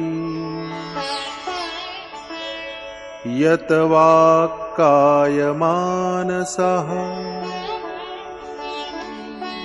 ध्यानयोगपरो नित्यम्। वैराग्यम् समुपाश्रितः। अर्जुनः విశేషంగా శుద్ధమైన బుద్ధిచే యుక్తుడై ఏకాంతము మరియు శుభప్రదమైన ప్రదేశంలో ఉంటూ సాధనకు సహాయకమైనంతే ఆహారాన్ని మాత్రమే తింటూ మనస్సు వాక్కు మరియు శరీరాన్ని జయించిన దృఢ వైరాగ్యాన్ని చక్కగా పొందిన పురుషుడు నిరంతరం ధ్యానయోగ పరాయణుడైన మరియు ఇలాంటి ధారణచే యుక్తుడైన అంటే వీటన్నిటినీ ధారణ చేసిన మరియు అంతఃకరణాన్ని వశం చేసుకుని శబ్దాది విషయాలను త్యజించి వేసిన రాగద్వేషాలను దూరం చేసిన పురుషుడు మరియు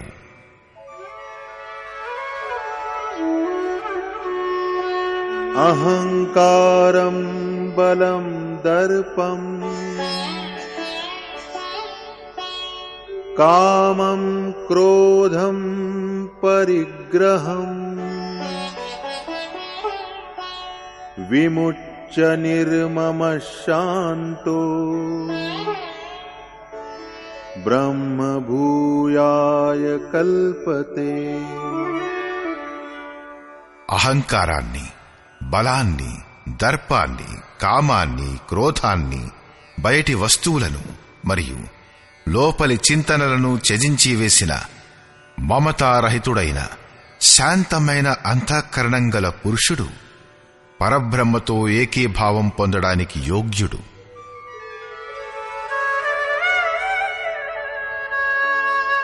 ब्रह्मभूतः प्रसन्नात्मा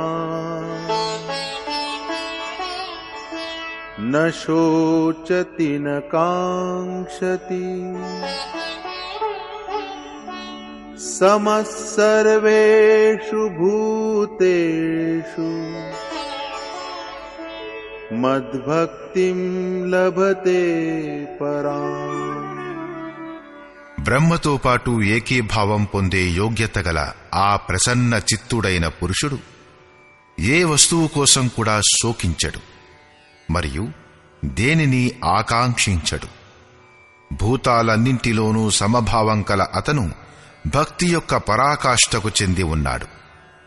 భక్తి తన పరిణామాన్నిచ్చే స్థితిలో ఉంటుంది. అప్పుడు బ్రహ్మలో ప్రవేశం దొరుకుతుంది. ఇప్పుడు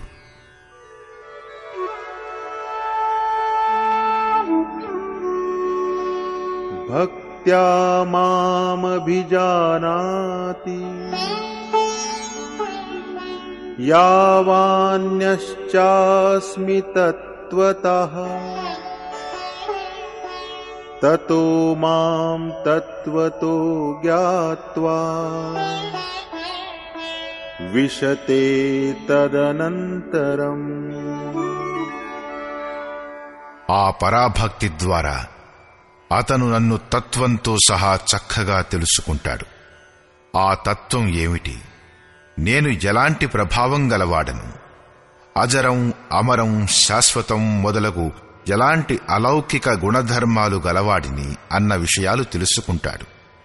మరియు నన్ను తత్వంతో తెలుసుకుని వెంటనే నాలో ప్రవేశం పొందుతాడు. బ్రహ్మప్రాప్తి కాలంలో భగవంతుడు కనిపిస్తాడు.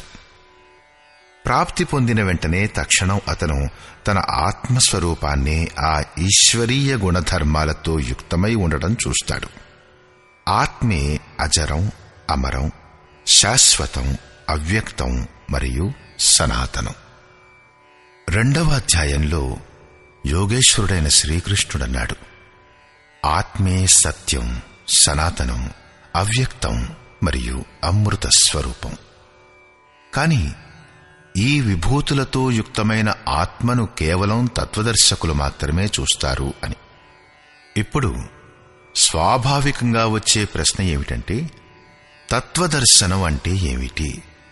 చాలామంది ఐదు తత్వాలు అరవై ఐదు తత్వాలు అంటూ భౌతికమైన లెక్కలు మొదలు పెడతారు. కాని శ్రీకృష్ణుడిక్కడ పద్దెనిమిదో అధ్యాయంలో నిర్ణయం ఇచ్చాడు. పరమతత్వం పరమాత్ముడే. ఎవరైతే అతనిని తెలుసుకుంటారో అతనే తత్వదర్శకుడు. ఇప్పుడు మీకు తత్వం పట్ల వాంఛ ఉంటే భజన చింతన తప్పకుండా చెయ్యండి. ఇక్కడ నలభై తొమ్మిది నుంచి యాభై ఐదు శ్లోకాల వరకు యోగేశ్వరుడైన శ్రీకృష్ణుడు స్పష్టం చేసింది ఏమిటంటే సన్యాస మార్గంలో కూడా కర్మ చెయ్యాలి. సన్యాసేన సన్యాసం ద్వారా అంటే జ్ఞానయోగం ద్వారా కర్మ చేస్తూ చేస్తూ వాంఛారహితుడై ఆసక్తిరహితుడైన మరియు శుద్ధమైన అంతఃకరణాన్ని గెలిచిన పురుషుడు ఏ ప్రకారంగా నైష్కర్మ్యమనే పరమసిద్ధిని పొందుతాడో దానిని సంక్షేపంగా నేను చెబుతాను. అహంకారం బలం దర్పం కామం క్రోధం మదం మోహం మొదలుగా గల ప్రకృతిలో పడవేసే వికారాలు ఎప్పుడైతే సర్వదా శాంతిస్తాయో వివేకం వైరాగ్యం నిరోధం నియంత్రణ ఏకాంత స్థలంలో ఉండటం ధ్యానం ఇత్యాది బ్రహ్మలో ప్రవేశం ఇప్పించే యోగ్యతలు ఎప్పుడైతే పూర్ణంగా పరిపక్వమైపోతాయో ఆ సమయంలో అతడు బ్రహ్మను తెలుసుకోవడానికి యోగ్యుడవుతాడు. ఆ యోగ్యత యొక్క పేరే పరాభక్తి. ఈ యోగ్యత ద్వారానే అతను తత్వాన్ని తెలుసుకుంటాడు. తత్వం అంటే ఏమిటి? నన్ను తెలుసుకోవడం. భగవంతుడన్న మాట ఏమిటి? ఏ విభూతులచే అతను యుక్తుడో అన్న విషయాలు తెలుసుకుంటాడు. మరియు నన్ను తెలుసుకుని తక్షణం నాలోనే స్థితుడైపోతాడు. అంటే బ్రహ్మ తత్వం ఈశ్వరుడు పరమాత్ముడు ఆత్మ ఇవన్నీ ఒకదానికొకటి పర్యాయాలు. ఒక్కడి తెలుసుకోవడంతోటే మిగిలినవన్నీ తెలుసుకోబడతాయి. ఇదే పరమసిద్ధి పరమగతి పరమధామం కూడా. కాబట్టి గీత యొక్క దృఢ నిర్ణయం ఏమిటంటే సన్యాసం మరియు నిష్కామ కర్మయోగం రెండింటిలోనూ పరమ నైష్కర్మ్య సిద్ధిని పొందడానికి నియత కర్మ చెయ్యడం అనివార్యం. ఇప్పటి వరకు సన్యాసి కోసం భజన చింతనల గురించి వివరణ ఇచ్చాడు. ఇప్పుడు సమర్పణ అంటూ అదే విషయాన్ని నిష్కామకర్మయోగి కోసం కూడా చెబుతాడు. సర్వకర్మాణ్యపి సదా కుర్వాణో మద్వ్యపాశ్రయ మత్ప్రసాదాదవాప్నోతి शाश्वतं पदमव्ययम् నా మీద విశేషంగా ఆశ్రితుడైన పురుషుడు అన్ని కర్మలను ఎల్లప్పుడూ చేస్తూ లేశ మాత్రం కూడా తప్పు లేకుండా చేస్తూ నా కృపా ప్రసాదంచే శాశ్వతమైన అవినశ్వరమైన పరమపదాన్ని పొందుతాడు కర్మ అదే నియత కర్మ యజ్ఞం యొక్క ప్రక్రియ. పూర్ణ యోగేశ్వరుడైన సద్గురువును ఆశ్రయించిన సాధకుడు అతని కృపాప్రసాదం వలన శీఘ్రంగానే అవినశ్వర పదాన్ని పొందుతాడు. కాబట్టి దానిని పొందుటకు సమర్పణ భావం అవసరం.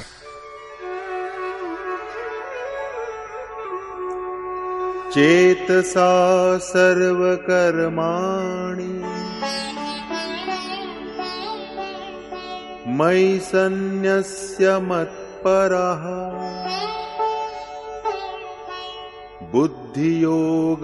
बुद्धियोगमुपाश्रित्य मच्चित्तः सततं भव కాబట్టి అర్జున సంపూర్ణ కర్మలను మనఃపూర్వకంగా నాకు అర్పించి స్వశక్తి మీద గాక నాకు సమర్పణ చేసి నా పరాయణుడవై బుద్ధియోగం అంటే యోగం యొక్క బుద్ధిని అవలంబించి నిరంతరం నాలో చిత్తాన్ని ఉంచుము. యోగం ఒక్కటే. అది సర్వదా దుఃఖాన్ని అంతం చేసేది మరియు పరమతత్వమైన పరమాత్మునిలో ప్రవేశం ఇప్పించేది. దాని క్రియ కూడా ఒక్కటే. యజ్ఞం యొక్క ప్రక్రియ. అది మనస్సు మరియు ఇంద్రియాల సంయమనంపై శ్వాసప్రశ్వాసలు మరియు ధ్యానంపై ఆధారపడి ఉంటుంది. దాని పరిణామం కూడా ఒక్కటే. యాంతి బ్రహ్మ సనాతనం. దీనిని గురించి ఇంకా అంటాడు. మచ్చిత్తర్వదుర్గా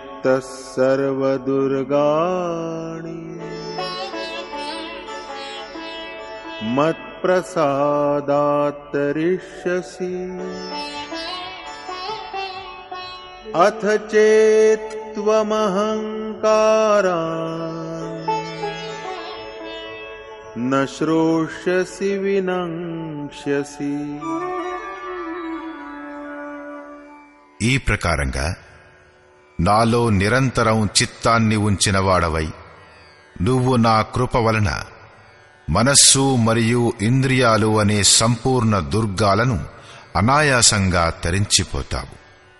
ఇంద్రీద్వార్ ఝరోకానాన తహత సురభైటే కరిథాన ఆవత్ దేకహిం విషయ బయారి తే హట్ దేహి కపాటు ఉథారి. ఇవే దుర్జయమైన దుర్గాలు. నా కృప వలన నువ్వు ఈ బాధలను అతిక్రమించగలవు. కాని అహంకారం కారణంచే నా మాటల్ని వినకపోతే నువ్వు నష్టపోతావు పరమార్థం నుండి దూరమైపోతావు తిరిగి దీనిని గురించి వివరణ ఇస్తాడు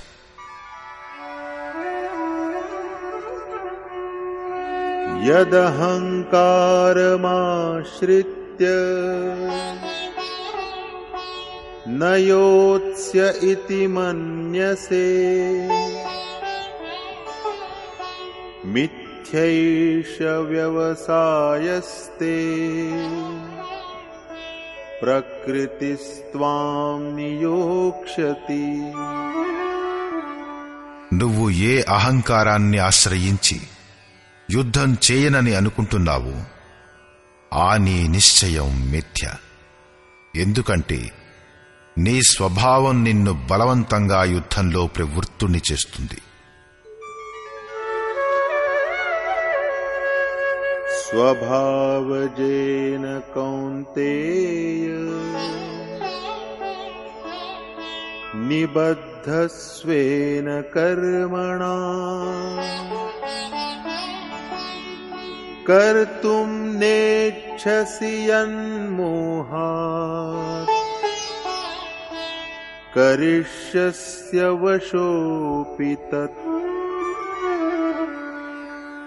కౌంతేయ మోహవశుడవై నువ్వు ఏ కర్మనైతే చేయకూడదనుకుంటున్నావు దాన్ని కూడా నీ స్వభావంచే ఉత్పన్నమైన కర్మచే బంధించబడి ఉన్నందున పరవశుడవై చేస్తావు ప్రకృతి యొక్క సంఘర్షణ నుంచి పారిపోలేని నీ క్షత్రియ శ్రేణి యొక్క స్వభావం నిన్ను సరాసరి కర్మలో దింపుతుంది ఈ ప్రశ్నకు సమాధానం ఇవ్వడమైంది ఇప్పుడు ఆ ఈశ్వరుడు ఎక్కడుంటాడు దీనిని గురించంటాడు ईश्वरः सर्वभूतानाम् हृद्देशेऽर्जुन तिष्ठति भ्रामयन् सर्वभूतानि यन्त्रारूढानि मायया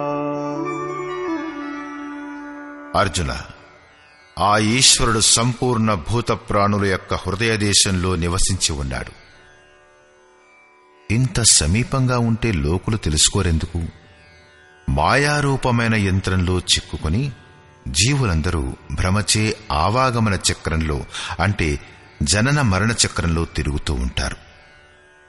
అందుచే వారు హృదయస్థమైన ఆత్మను తెలుసుకోలేరు. ఈ యంత్రం చాలా బాధన కలిగించేది.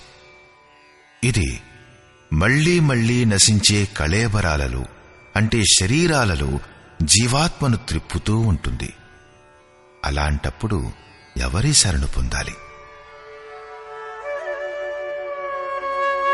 तमेव शरणं गच्छ। सर्वभावेन भारत। तत्प्रसादात् परां शान्तिम्।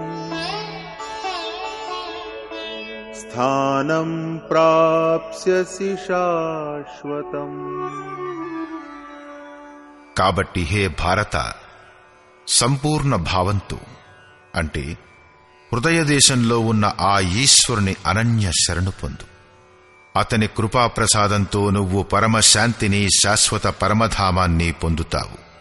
కాబట్టి ధ్యానం హృదయ దేశంలో చెయ్యండి ఇది తెలిసి ఉండి కూడా గుడి మసీదు చర్చి లేదా ఇతరత్ర వెతకడం సమయాన్ని వృధా చేయడమే. తెలియనంత వరకు అది స్వాభావికమే. ఈశ్వరుని నివాస స్థానం హృదయమే. భాగవతంలోని చతుశ్లోకి గీత యొక్క సారాంశం కూడా ఇదే. నేను సర్వత్రా ఉన్నాను కాని ప్రాప్తి అయ్యేది మాత్రం హృదయ దేశంలో ధ్యానించటం వల్లనే. ఇతితే జ్ఞానమాఖ్యాతం.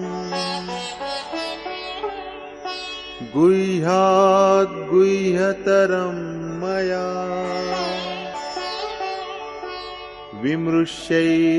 विमृश्यैतदशेषेण यथेच्छसि तथा कुरु ఈ ప్రకారంగా గోపనీయం కంటే కూడా గోపనీయమైన జ్ఞానాన్ని నీకోసం చెప్పాను ఈ విధానంలో సంపూర్ణంగా ఆలోచించి అప్పుడు నువ్వెలా కావాలనుకుంటే అలా చెయ్యి. సత్యం ఇదే. శోధించవలసిన స్థలం ఇదే. ప్రాప్తి పొందే స్థలం కూడా ఇదే. కాని హృదయంలో స్థితుడైన ఈశ్వరుడు కనిపించడు. దీనికి ఒక ఉపాయం చెబుతాడు.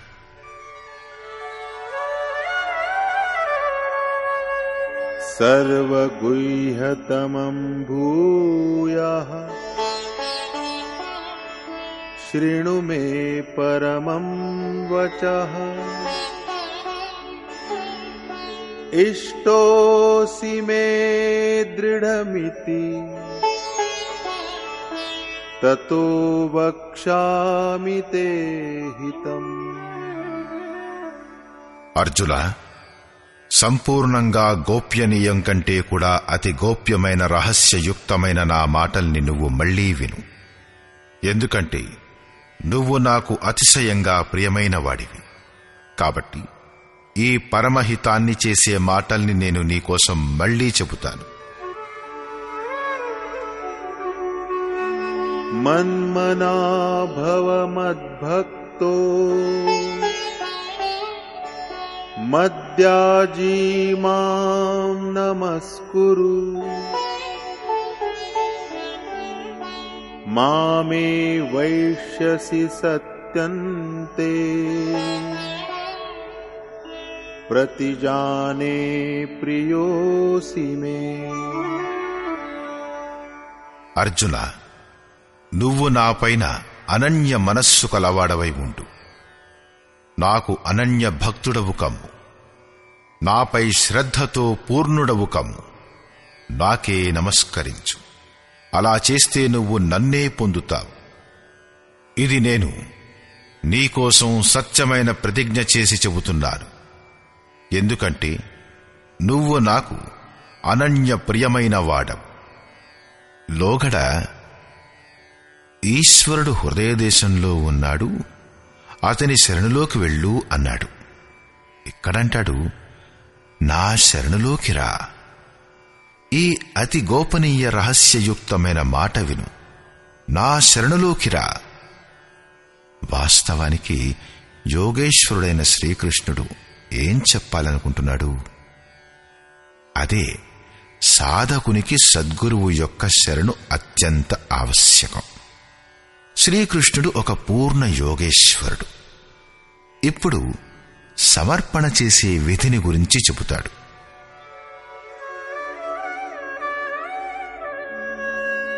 సర్వధర్మాన్ పరిత్యజ్య మామేకం శరణం వ్రజ अहं त्वा सर्वपापेभ्यो मोक्षयिष्यामि मा शुचः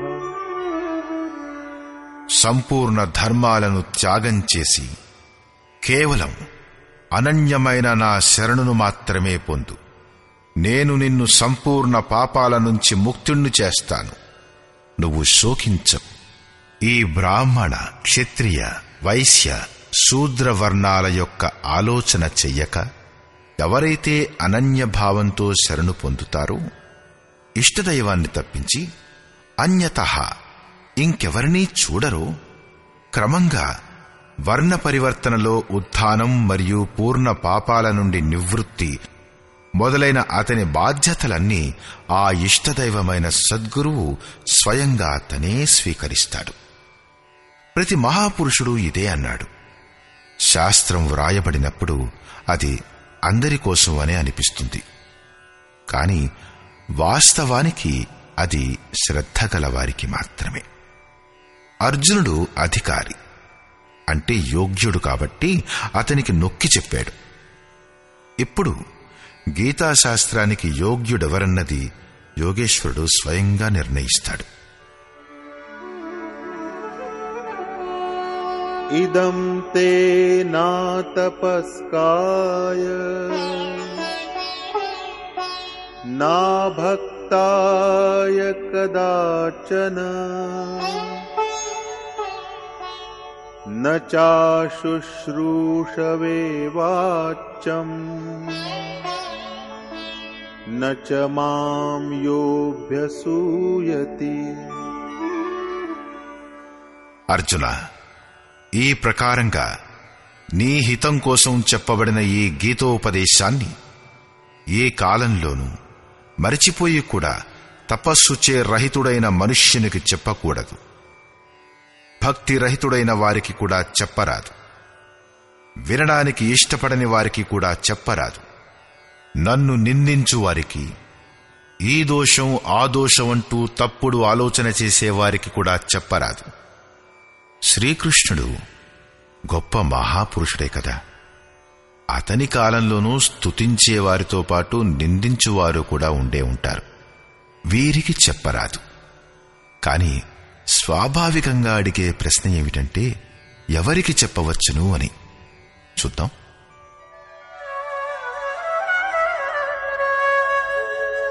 య ఇమం పరమం గుహ్యం मद्भक्तेष्वभिधास्यति भक्तिं मयि परां कृत्वा मामे वैष्यत्य संशयः ఏ మనుష్యుడైతే నా పరాభక్తిని పొంది ఈ పరమ రహస్యయుక్తమైన గీతోపదేశాన్ని నా భక్తులకు చెబుతాడు. అతను నిస్సందేహంగా నన్నే పొందుతాడు. విన్నవారు కూడా ఎందుకంటే ఉపదేశాన్ని బాగుగా విని హృదయంగమం చేసుకుంటారు. దాని ప్రకారం నడుస్తారు మరియు తరించిపోతారు. ఇప్పుడు ఆ ఉపదేశం చేసేవారిని గురించి చెబుతాడు. न च तस्मान्मनुष्येषु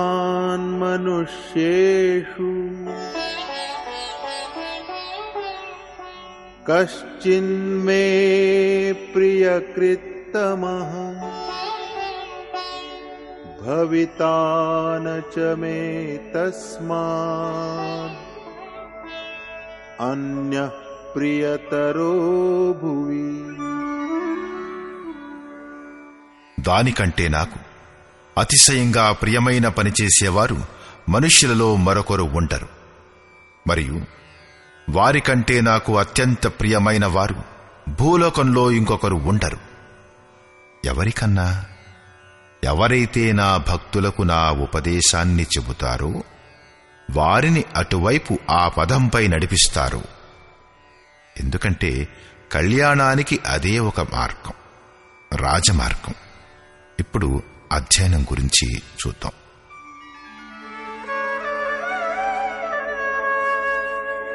अध्येष्यते च य इमम् धर्म्यम् संवादमावयोः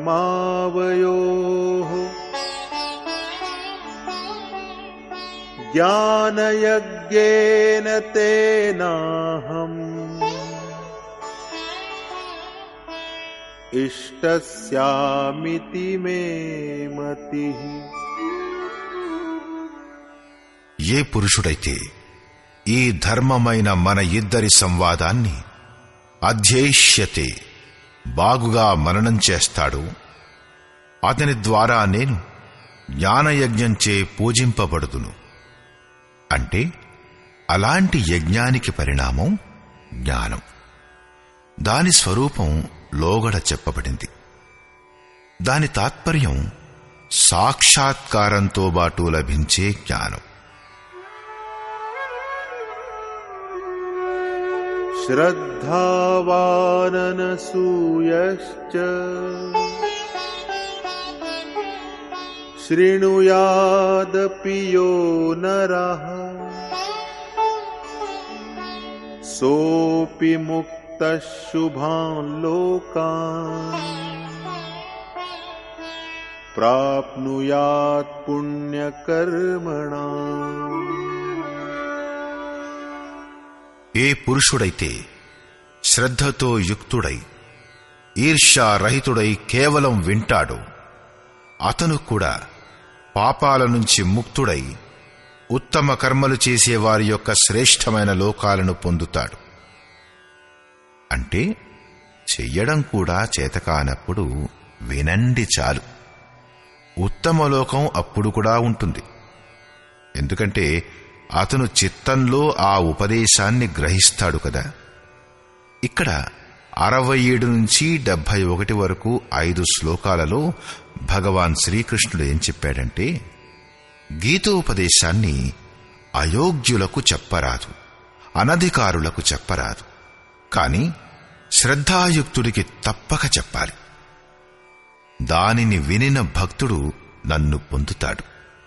ఎందుకంటే అతి గోపనీయమైన కథను విన్న పురుషుడు నడవడం మొదలు పెడతాడు ఎవరైతే భక్తులకు చెబుతారో అంతకంటే అధికంగా ప్రియమైన వక్త నాకు ఇంకొకడు లేడు.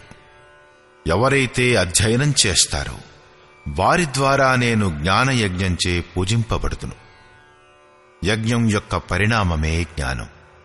ఎవరైతే గీతానుసారంగా కర్మ చేయడంలో అసమర్థుడో కానీ శ్రద్ధతో మాత్రం వింటాడో అతను కూడా పుణ్యలోకాలను పొందుతాడు. ఈ ప్రకారంగా భగవాన్ శ్రీకృష్ణుడు గీతను చెప్పడం వినడం మరియు అధ్యయనాల ప్రతిఫలం గురించి చెప్పాడు. ప్రశ్నకు సమాధానం ముగిసింది. ఇప్పుడు చివరిలో అతను అర్జునుని అడుగుతాడు ఏమైనా అర్థమైందా అని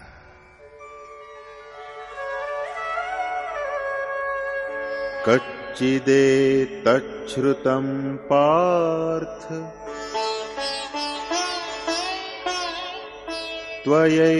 त्वयैकाग्रेण चेतसा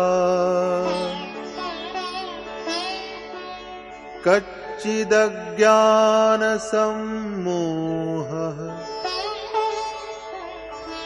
प्रनष्टस्ते धनञ्जय హే పార్థ నా ఈ వచనాలను నువ్వు ఏకాగ్రచిత్తంతో విన్నావా నీ అజ్ఞానంచే ఉత్పన్నమైన మోహం నష్టమయిందా అప్పుడు అర్జునుడంటాడు అర్జున ఉవాచ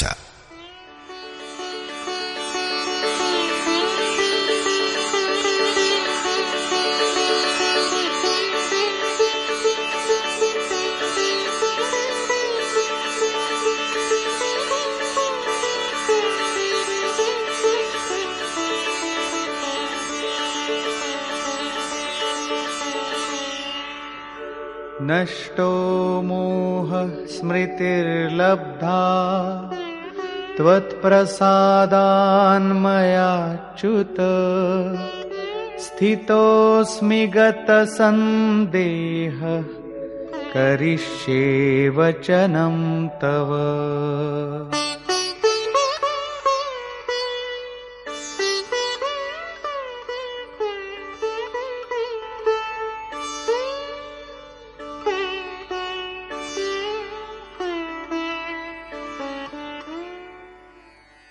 అచ్యుత మీ కృప వలన నా మోహం నష్టమైపోయింది. నాకు స్మృతి లభించింది. ఏ రహస్యమయ జ్ఞానాన్నైతే మనువు స్మృతి పరంపర ద్వారా కొనసాగించాడో దానినే అర్జునుడు పొందాడు. ఇప్పుడు సందేహరహితుడనై సంసిద్ధుడనై ఉన్నాను మీ ఆజ్ఞను పాలిస్తాను కాని మొట్టమొదట సైన్యాన్ని పరీక్షించినప్పుడు రెండు సేనలలోనూ స్వజనులను చూసి అర్జునుడు వ్యాకుల పడిపోయాడు అతనేమని నివేదించుకున్నాడంటే గోవింద స్వజనులను చంపి మేమెలా సుఖంగా ఉంటాం ఇలాంటి యుద్ధం వలన శాశ్వత కులధర్మం నష్టమైపోతుంది. పిండోదక క్రియలు లుప్తమైపోతాయి. వర్ణసంకరం జరుగుతుంది. మనం అర్థం చేసుకోగలవారమై ఉండి కూడా పాపాన్ని చెయ్య ఉద్యుక్తులమయ్యాం. దీని నుంచి తప్పించుకునేందుకు ఉపాయం ఎందుకు ఆలోచించరాదు? శస్త్రధారులైన ఏ కౌరవులు శస్త్రరహితుడనైన నన్ను రణంలో చంపవచ్చుగాక. ఆ చావడం కూడా శ్రేయస్కరమే. గోవింద నేను యుద్ధం చేయను అంటూ అతను రథం వెనుక భాగంలో కూర్చుండిపోయాడు. ఈ ప్రకారంగా గీతలో అర్జునుడు యోగేశ్వరుడైన శ్రీకృష్ణుని ముందు ప్రశ్నల పరంపరను గుప్పించాడు. ఎలా అంటే అధ్యాయం రెండు ఏడవ శ్లోకం. దేనివలనైతే నేను పరమశ్రేయాన్ని పొందగలనో ఆ సాధనను నాకై చెప్పండి. అధ్యాయం రెండు శ్లోకం యాభై నాలుగు. స్థితప్రజ్ఞుడైన మహాపురుషుడి యొక్క లక్షణం ఏమిటి? అధ్యాయం మూడు శ్లోకం ఒకటి. మీ దృష్టిలో జ్ఞానయోగం శ్రేష్టమైనప్పుడు నన్ను భయంకర కర్మలలో ఎందుకు పడేస్తారు? అధ్యాయం మూడు శ్లోకం ముప్పై ఆరు. మనుష్యుడు వద్దనుకుంటూ కూడా ఎవరి ప్రేరణ వలన పాపాల్ని ఆచరిస్తాడు. అధ్యాయం నాలుగు శ్లోకం నాలుగు. మీరు ఇప్పుడు జన్మించారు. మరియు సూర్యుడు చాలా పురాతనమైనవాడు. మరి కల్పానికి ఆదిలో యోగాన్ని సూర్యునికి మీరే చెప్పారని నేనెలా నమ్మాలి? అధ్యాయం ఐదు శ్లోకం ఒకటి. అప్పుడప్పుడు మీరు సన్యాసాన్ని ప్రశంసిస్తారు. అప్పుడప్పుడు నిష్కామకర్మను ప్రశంసిస్తారు. వీటిలో ఒక్కదానిని నిశ్చయం చేసి దేనివల్లనైతే నేను పరమశ్రేయాన్ని పొందగలను దానిని నాకు చెప్పండి. అధ్యాయం ఆరు శ్లోకం ముప్పై ఐదు. మనస్సు చంచలమైంది. మరి శిథిల ప్రయత్నం చేసే శ్రద్ధగల పురుషులు మిమ్మల్ని పొందక ఏ దుర్గతిని పొందుతారు? అధ్యాయం ఎనిమిది.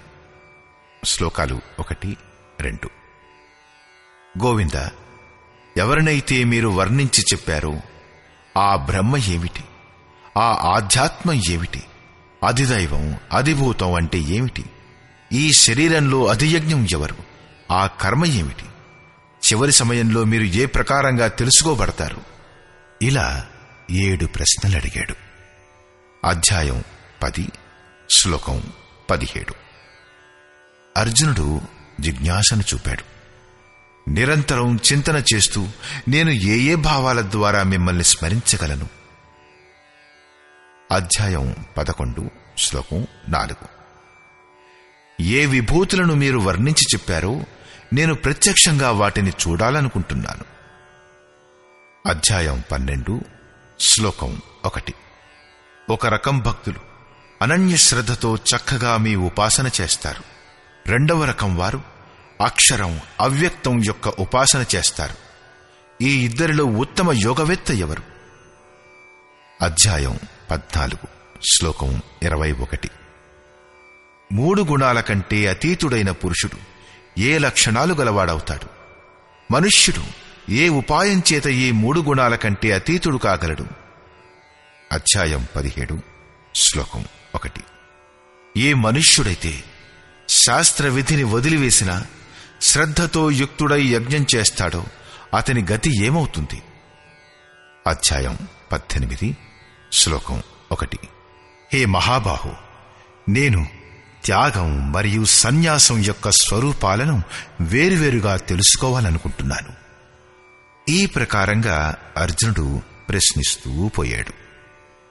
వేటినైతే అతను అడగలేకపోయాడో ఆ గోపనీయ రహస్యాలను భగవంతుడు స్వయంగా చెప్పాడు. వీటికి సమాధానాలు లభించగానే అతను ప్రశ్నల నుంచి విరతుడైపోయి ఇలా చెప్పాడు. గోవింద ఇప్పుడు నేను మీ ఆజ్ఞను పాలిస్తాను. వాస్తవానికి ఈ ప్రశ్నలు మానవ మాతృల కోసమే. ఈ ప్రశ్నలన్నింటికీ సమాధానాలు పొందకుండా ఏ సాధకుడు కూడా శ్రేయపదంపై పురోగమించలేడు. కాబట్టి సద్గురువు యొక్క ఆదేశాలను పాటించడానికి శ్రేయోపదంపై అగ్రసులవ్వడానికి సంపూర్ణ గీత యొక్క శ్రవణం చాలా అవసరం. అర్జునుడికి సమాధానాలు దొరికాయి. దానితో బాటే యోగేశ్వరుడైన శ్రీకృష్ణుని శ్రీముఖం నుంచి నిహిశ్రుతవాణి ఉపసంహారమైంది. పదకొండవ అధ్యాయంలో విరాట్ రూప దర్శనం చేయించిన తర్వాత యోగేశ్వరుడైన శ్రీకృష్ణుడన్నాడు. అర్జున అనన్య భక్తి ద్వారా ఈ ప్రకారంగా చూడటానికి తత్వంతో తెలుసుకునేందుకు మరియు ప్రవేశం చేయడానికి సులభ సాధ్యుణ్ణి. ఈ ప్రకారంగా దర్శనం చెయ్యవారు సాక్షాత్తు నా స్వరూపాన్ని పొందుతారు. ఆ తర్వాత అర్జునుని అడుగుతాడు నీ మోహం నష్టమైందా? అని. అర్జునుడన్నాడు నా మోహం నష్టమైపోయింది. నేను నా స్మృతిని తిరిగి పొందాను. మీరేం చెబుతారో అదే చేస్తాను. దర్శనం అవడంతోనే అర్జునుడు ముక్తుడవ్వాల్సింది. వాస్తవానికి అర్జునుడు ఏం కావాలో అదైపోయాడు. కాని శాస్త్రం భవిష్యత్ తరం వారి కోసం వ్రాయబడుతుంది దాని ఉపయోగం మీ అందరి కోసమే అవుతుంది సంజయ ఉవాచ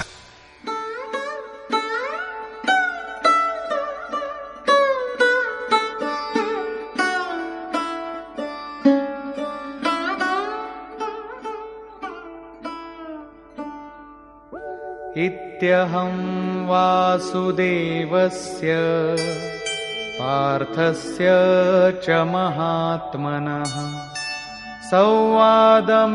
संवादमिममश्रौषम् अद्भुतं रोमहर्षणम् సంజయుడన్నాడు ఈ ప్రకారంగా నేను వాసుదేవుడు మరియు మహాత్ముడైన అర్జునుడి మధ్య జరిగిన ఈ విలక్షణమైన మరియు రోమాంచకమైన సంవాదాన్ని విన్నాను అతనిలో వినే సామర్థ్యం ఎలా వచ్చింది? ఇంకా అంటాడు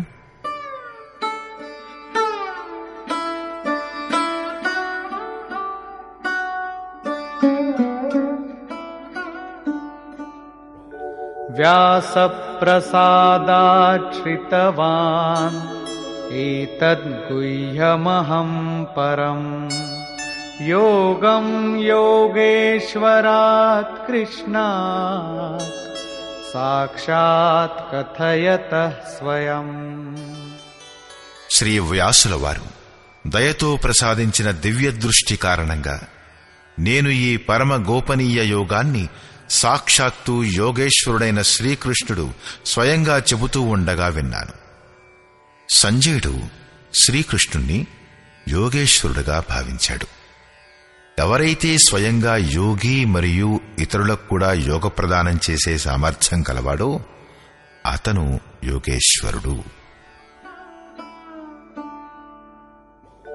రాజన్ సంస్మృత్య సంస్మృత్య సౌవాదమిమద్భుతం కేశవార్జునయో పుణ్యం హరిష్యామి చ ముహుర్ముహు. హే రాజా ధృతరాష్ట్ర కేశవుడు మరియు అర్జునుడి ఈ కళ్యాణకారకమైన అద్భుతమైన సంవాదాన్ని తిరిగి స్మరణ చేసుకుని నేను మరీ మరీ హర్షితుడనవుతున్నాను. కాబట్టి ఈ సంవాదాన్ని సర్వదా స్మరణ చేసుకుంటూ ఉండాలి. దీని స్మృతి వలన ప్రసన్నంగా ఉండాలి. ఇప్పుడు అతని స్వరూపాన్ని స్మరణ చేసుకుని సంజయుడంటాడు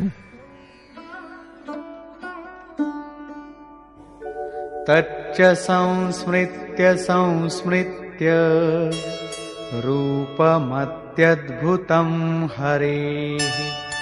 విస్మయో మే మహాన్ రాజన్ రిష్యామి చ పునః పునః. హే రాజా ఆ హరి యొక్క అతి అద్భుత రూపాన్ని తిరిగి తిరిగి స్మరణ చేసుకుని నా చిత్తంలో మహా ఆశ్చర్యం కలుగుతోంది. నేను మరీ మరీ హర్షితుడనవుతున్నాను.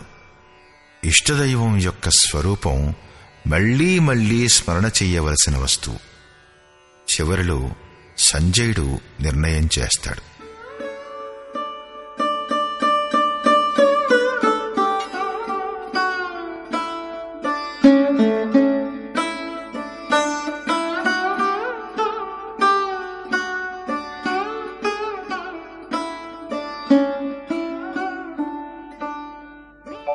यत्र योगेश्वरः कृष्णो यत्र पार्थो धनुर्धरः तत्र श्रीर्विजयो भूतिः ध्रुवा नीतिर्मतिर्मम तत्र श्रीर्विजयो भूतिः ध्रुवा नीतिर्मतिर्मम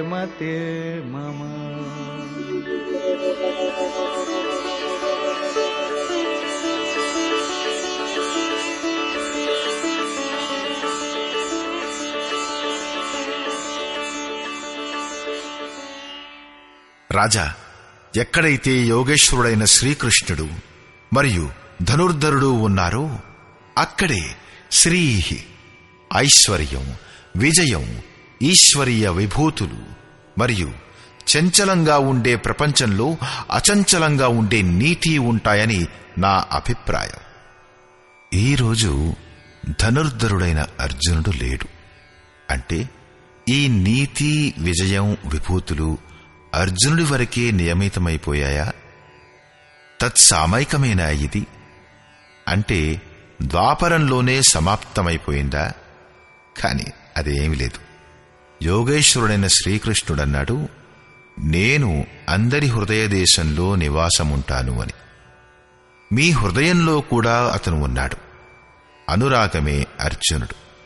అనురాగం అంటే మీ అంతఃకరణంలో ఇష్టదైవోన్ముఖమైన ప్రీతి. ఇలాంటి అనురాగం గనక మీలో ఉంటే సర్వదా వాస్తవమైన విజయం లభిస్తుంది. అచల స్థితిని ఇప్పించే నీతి కూడా సర్వదా ఉంటుంది.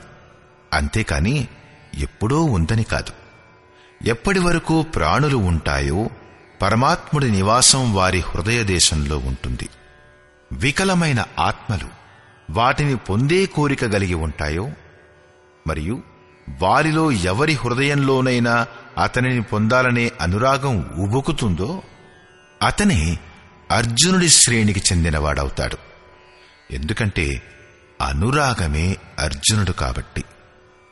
మానవ మాతృడు దీనికి అభ్యర్థి కావచ్చు. సారాంశం. ఇది గీత యొక్క అంతిమ అధ్యాయం.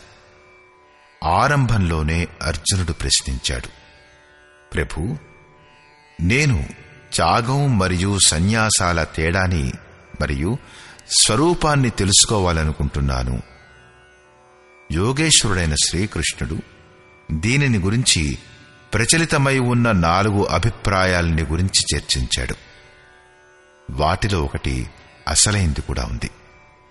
దీనితో కలిసిమెలిసి ఉండే ఒక అభిప్రాయాన్ని యోగేశ్వరుడైన శ్రీకృష్ణుడు తన నిర్ణయంగా చెప్పాడు.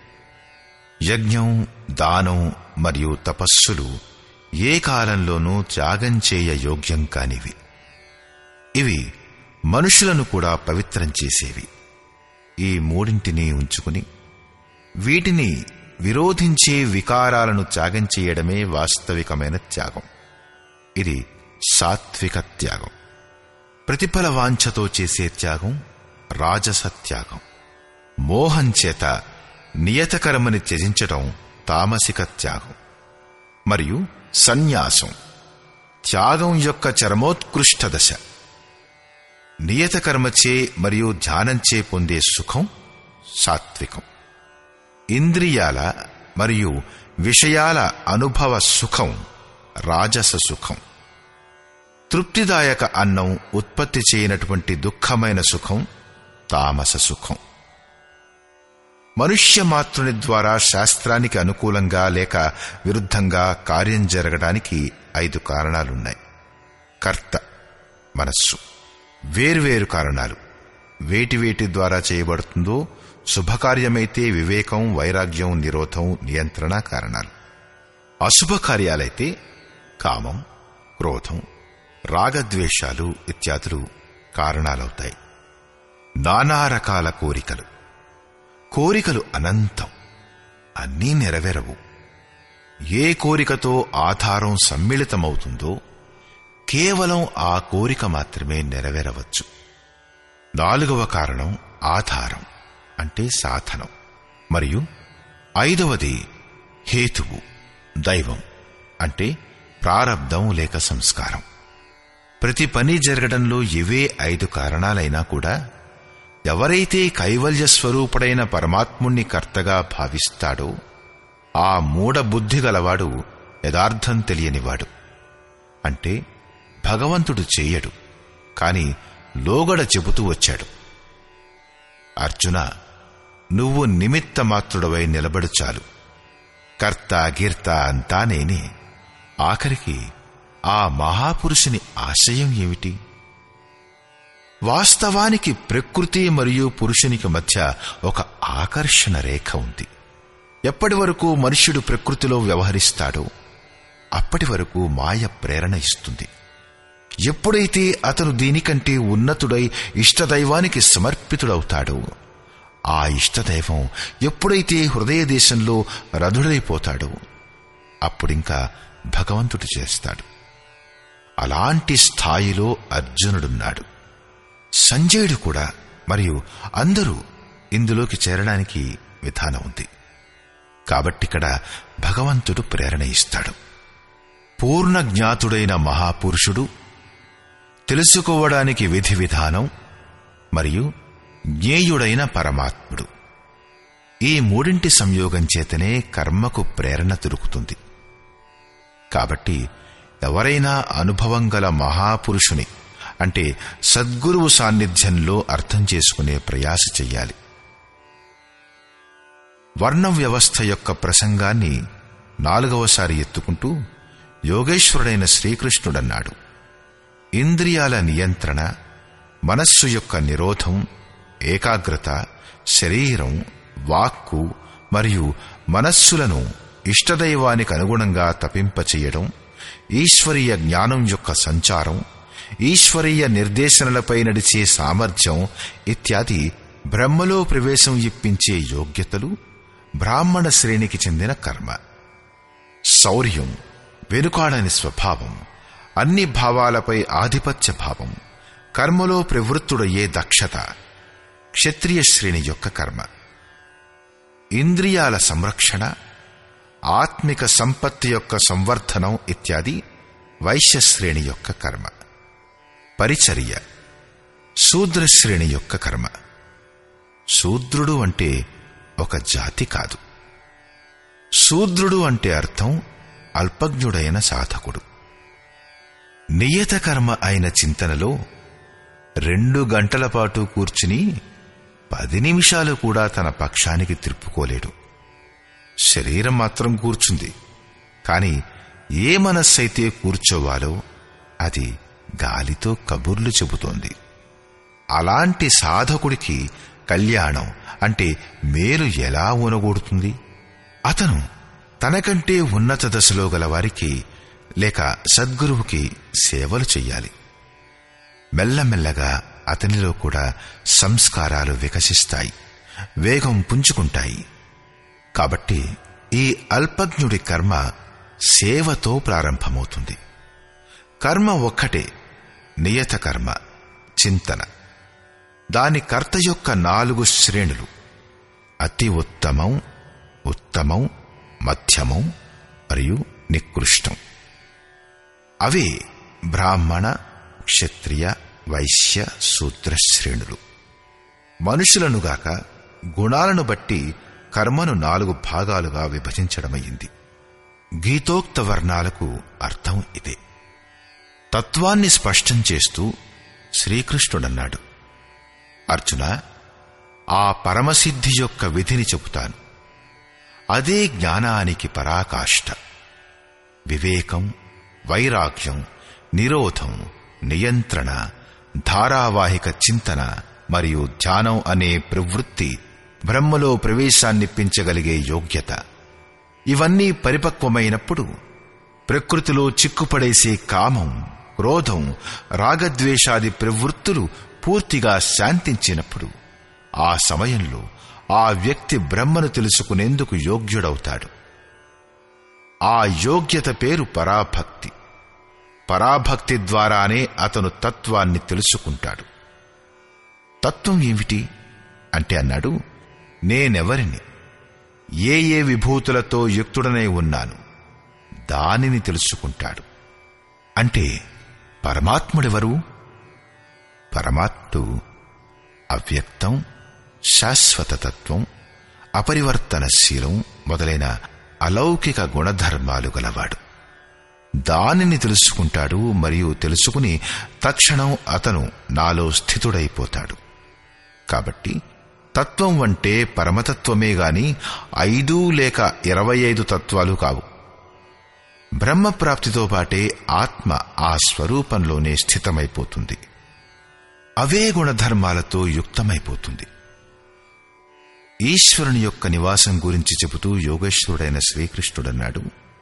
అర్జున ఆ ఈశ్వరుడు సమస్త భూతాల హృదయదేశంలో నివసిస్తాడు. కాని మాయారూపమైన యంత్రం మీద ఆరూఢులైన లోకులు దారి తప్పిపోతారు. కాబట్టి తెలుసుకోలేరు. అర్జున నువ్వు హృదయంలో స్థితుడైన ఆ ఈశ్వరుని శరణు పొందు దీనికంటే కూడా గోపనీయమైన రహస్యం ఇంకొకటుంది. అన్ని ధర్మాలను గురించి చింత వదిలిపెట్టి నువ్వు నా శరణులోకి రా. నువ్వు నన్ను పొందుతావు. ఈ రహస్యాన్ని అనధికారులకు అయోగ్యులకు చెప్పరాదు. ఎవరైతే భక్తులు కారు వారికి చెప్పరాదు. కాని ఎవరైతే భక్తులో వారికి తప్పకుండా చెప్పాలి. అతని నుంచి దాచి ఉంచితే అతనికి కళ్యాణం ఎలా అవుతుంది? మేలు ఎలా జరుగుతుంది? చివరిలో యోగేశ్వరుడైన శ్రీకృష్ణుడు అడిగాడు. అర్జున నేను చెప్పిందంతా నువ్వు బాగుగా విన్నావా? అర్థం చేసుకున్నావా? నీ మోహం నష్టమైందా? అని. అర్జునుడన్నాడు భగవాన్! నా మోహం వినష్టమైపోయింది. నేను నా స్మృతిని పొందాను. మీరేం చెబుతున్నారు అదే సత్యం. మరియు ఇప్పుడు ఏది చెబితే నేను అదే చేస్తాను అని. వీరిద్దరి సంవాదాన్ని చక్కగా విన్న సంజయుడు నిర్ణయాన్నిస్తాడు. శ్రీకృష్ణుడు మహాయోగేశ్వరుడు మరియు అర్జునుడు ఒక మహాత్ముడు. వారి సంవాదాన్ని మళ్ళీ మళ్ళీ స్మరణ చేసుకుని అతను హర్షితుడవుతున్నాడు. కాబట్టి దీని స్మరణ చేసుకుంటూ ఉండాలి. ఆ హరి యొక్క రూపుని గుర్తు చేసుకుని కూడా అతను మరీ మరీ హర్షితుడవుతున్నాడు. కాబట్టి మళ్ళీ మళ్ళీ స్వరూపాన్ని స్మరణకు తెచ్చుకుంటూ ఉండాలి. ధ్యానం చేస్తూ ఉండాలి. ఎక్కడైతే యోగేశ్వరుడైన శ్రీకృష్ణుడు మరియు మహాత్ముడైన అర్జునుడు ఉంటారో అక్కడ శ్రీ ఉంటుంది. విజయం విభూతులు మరియు ధ్రువనీతి కూడా ఉంటాయి. సృష్టిలో నీతులు ఈ రోజు ఉంటే రేపు మారిపోతాయి. ధ్రువుడు ఏకమాత్ర పరమాత్ముడు.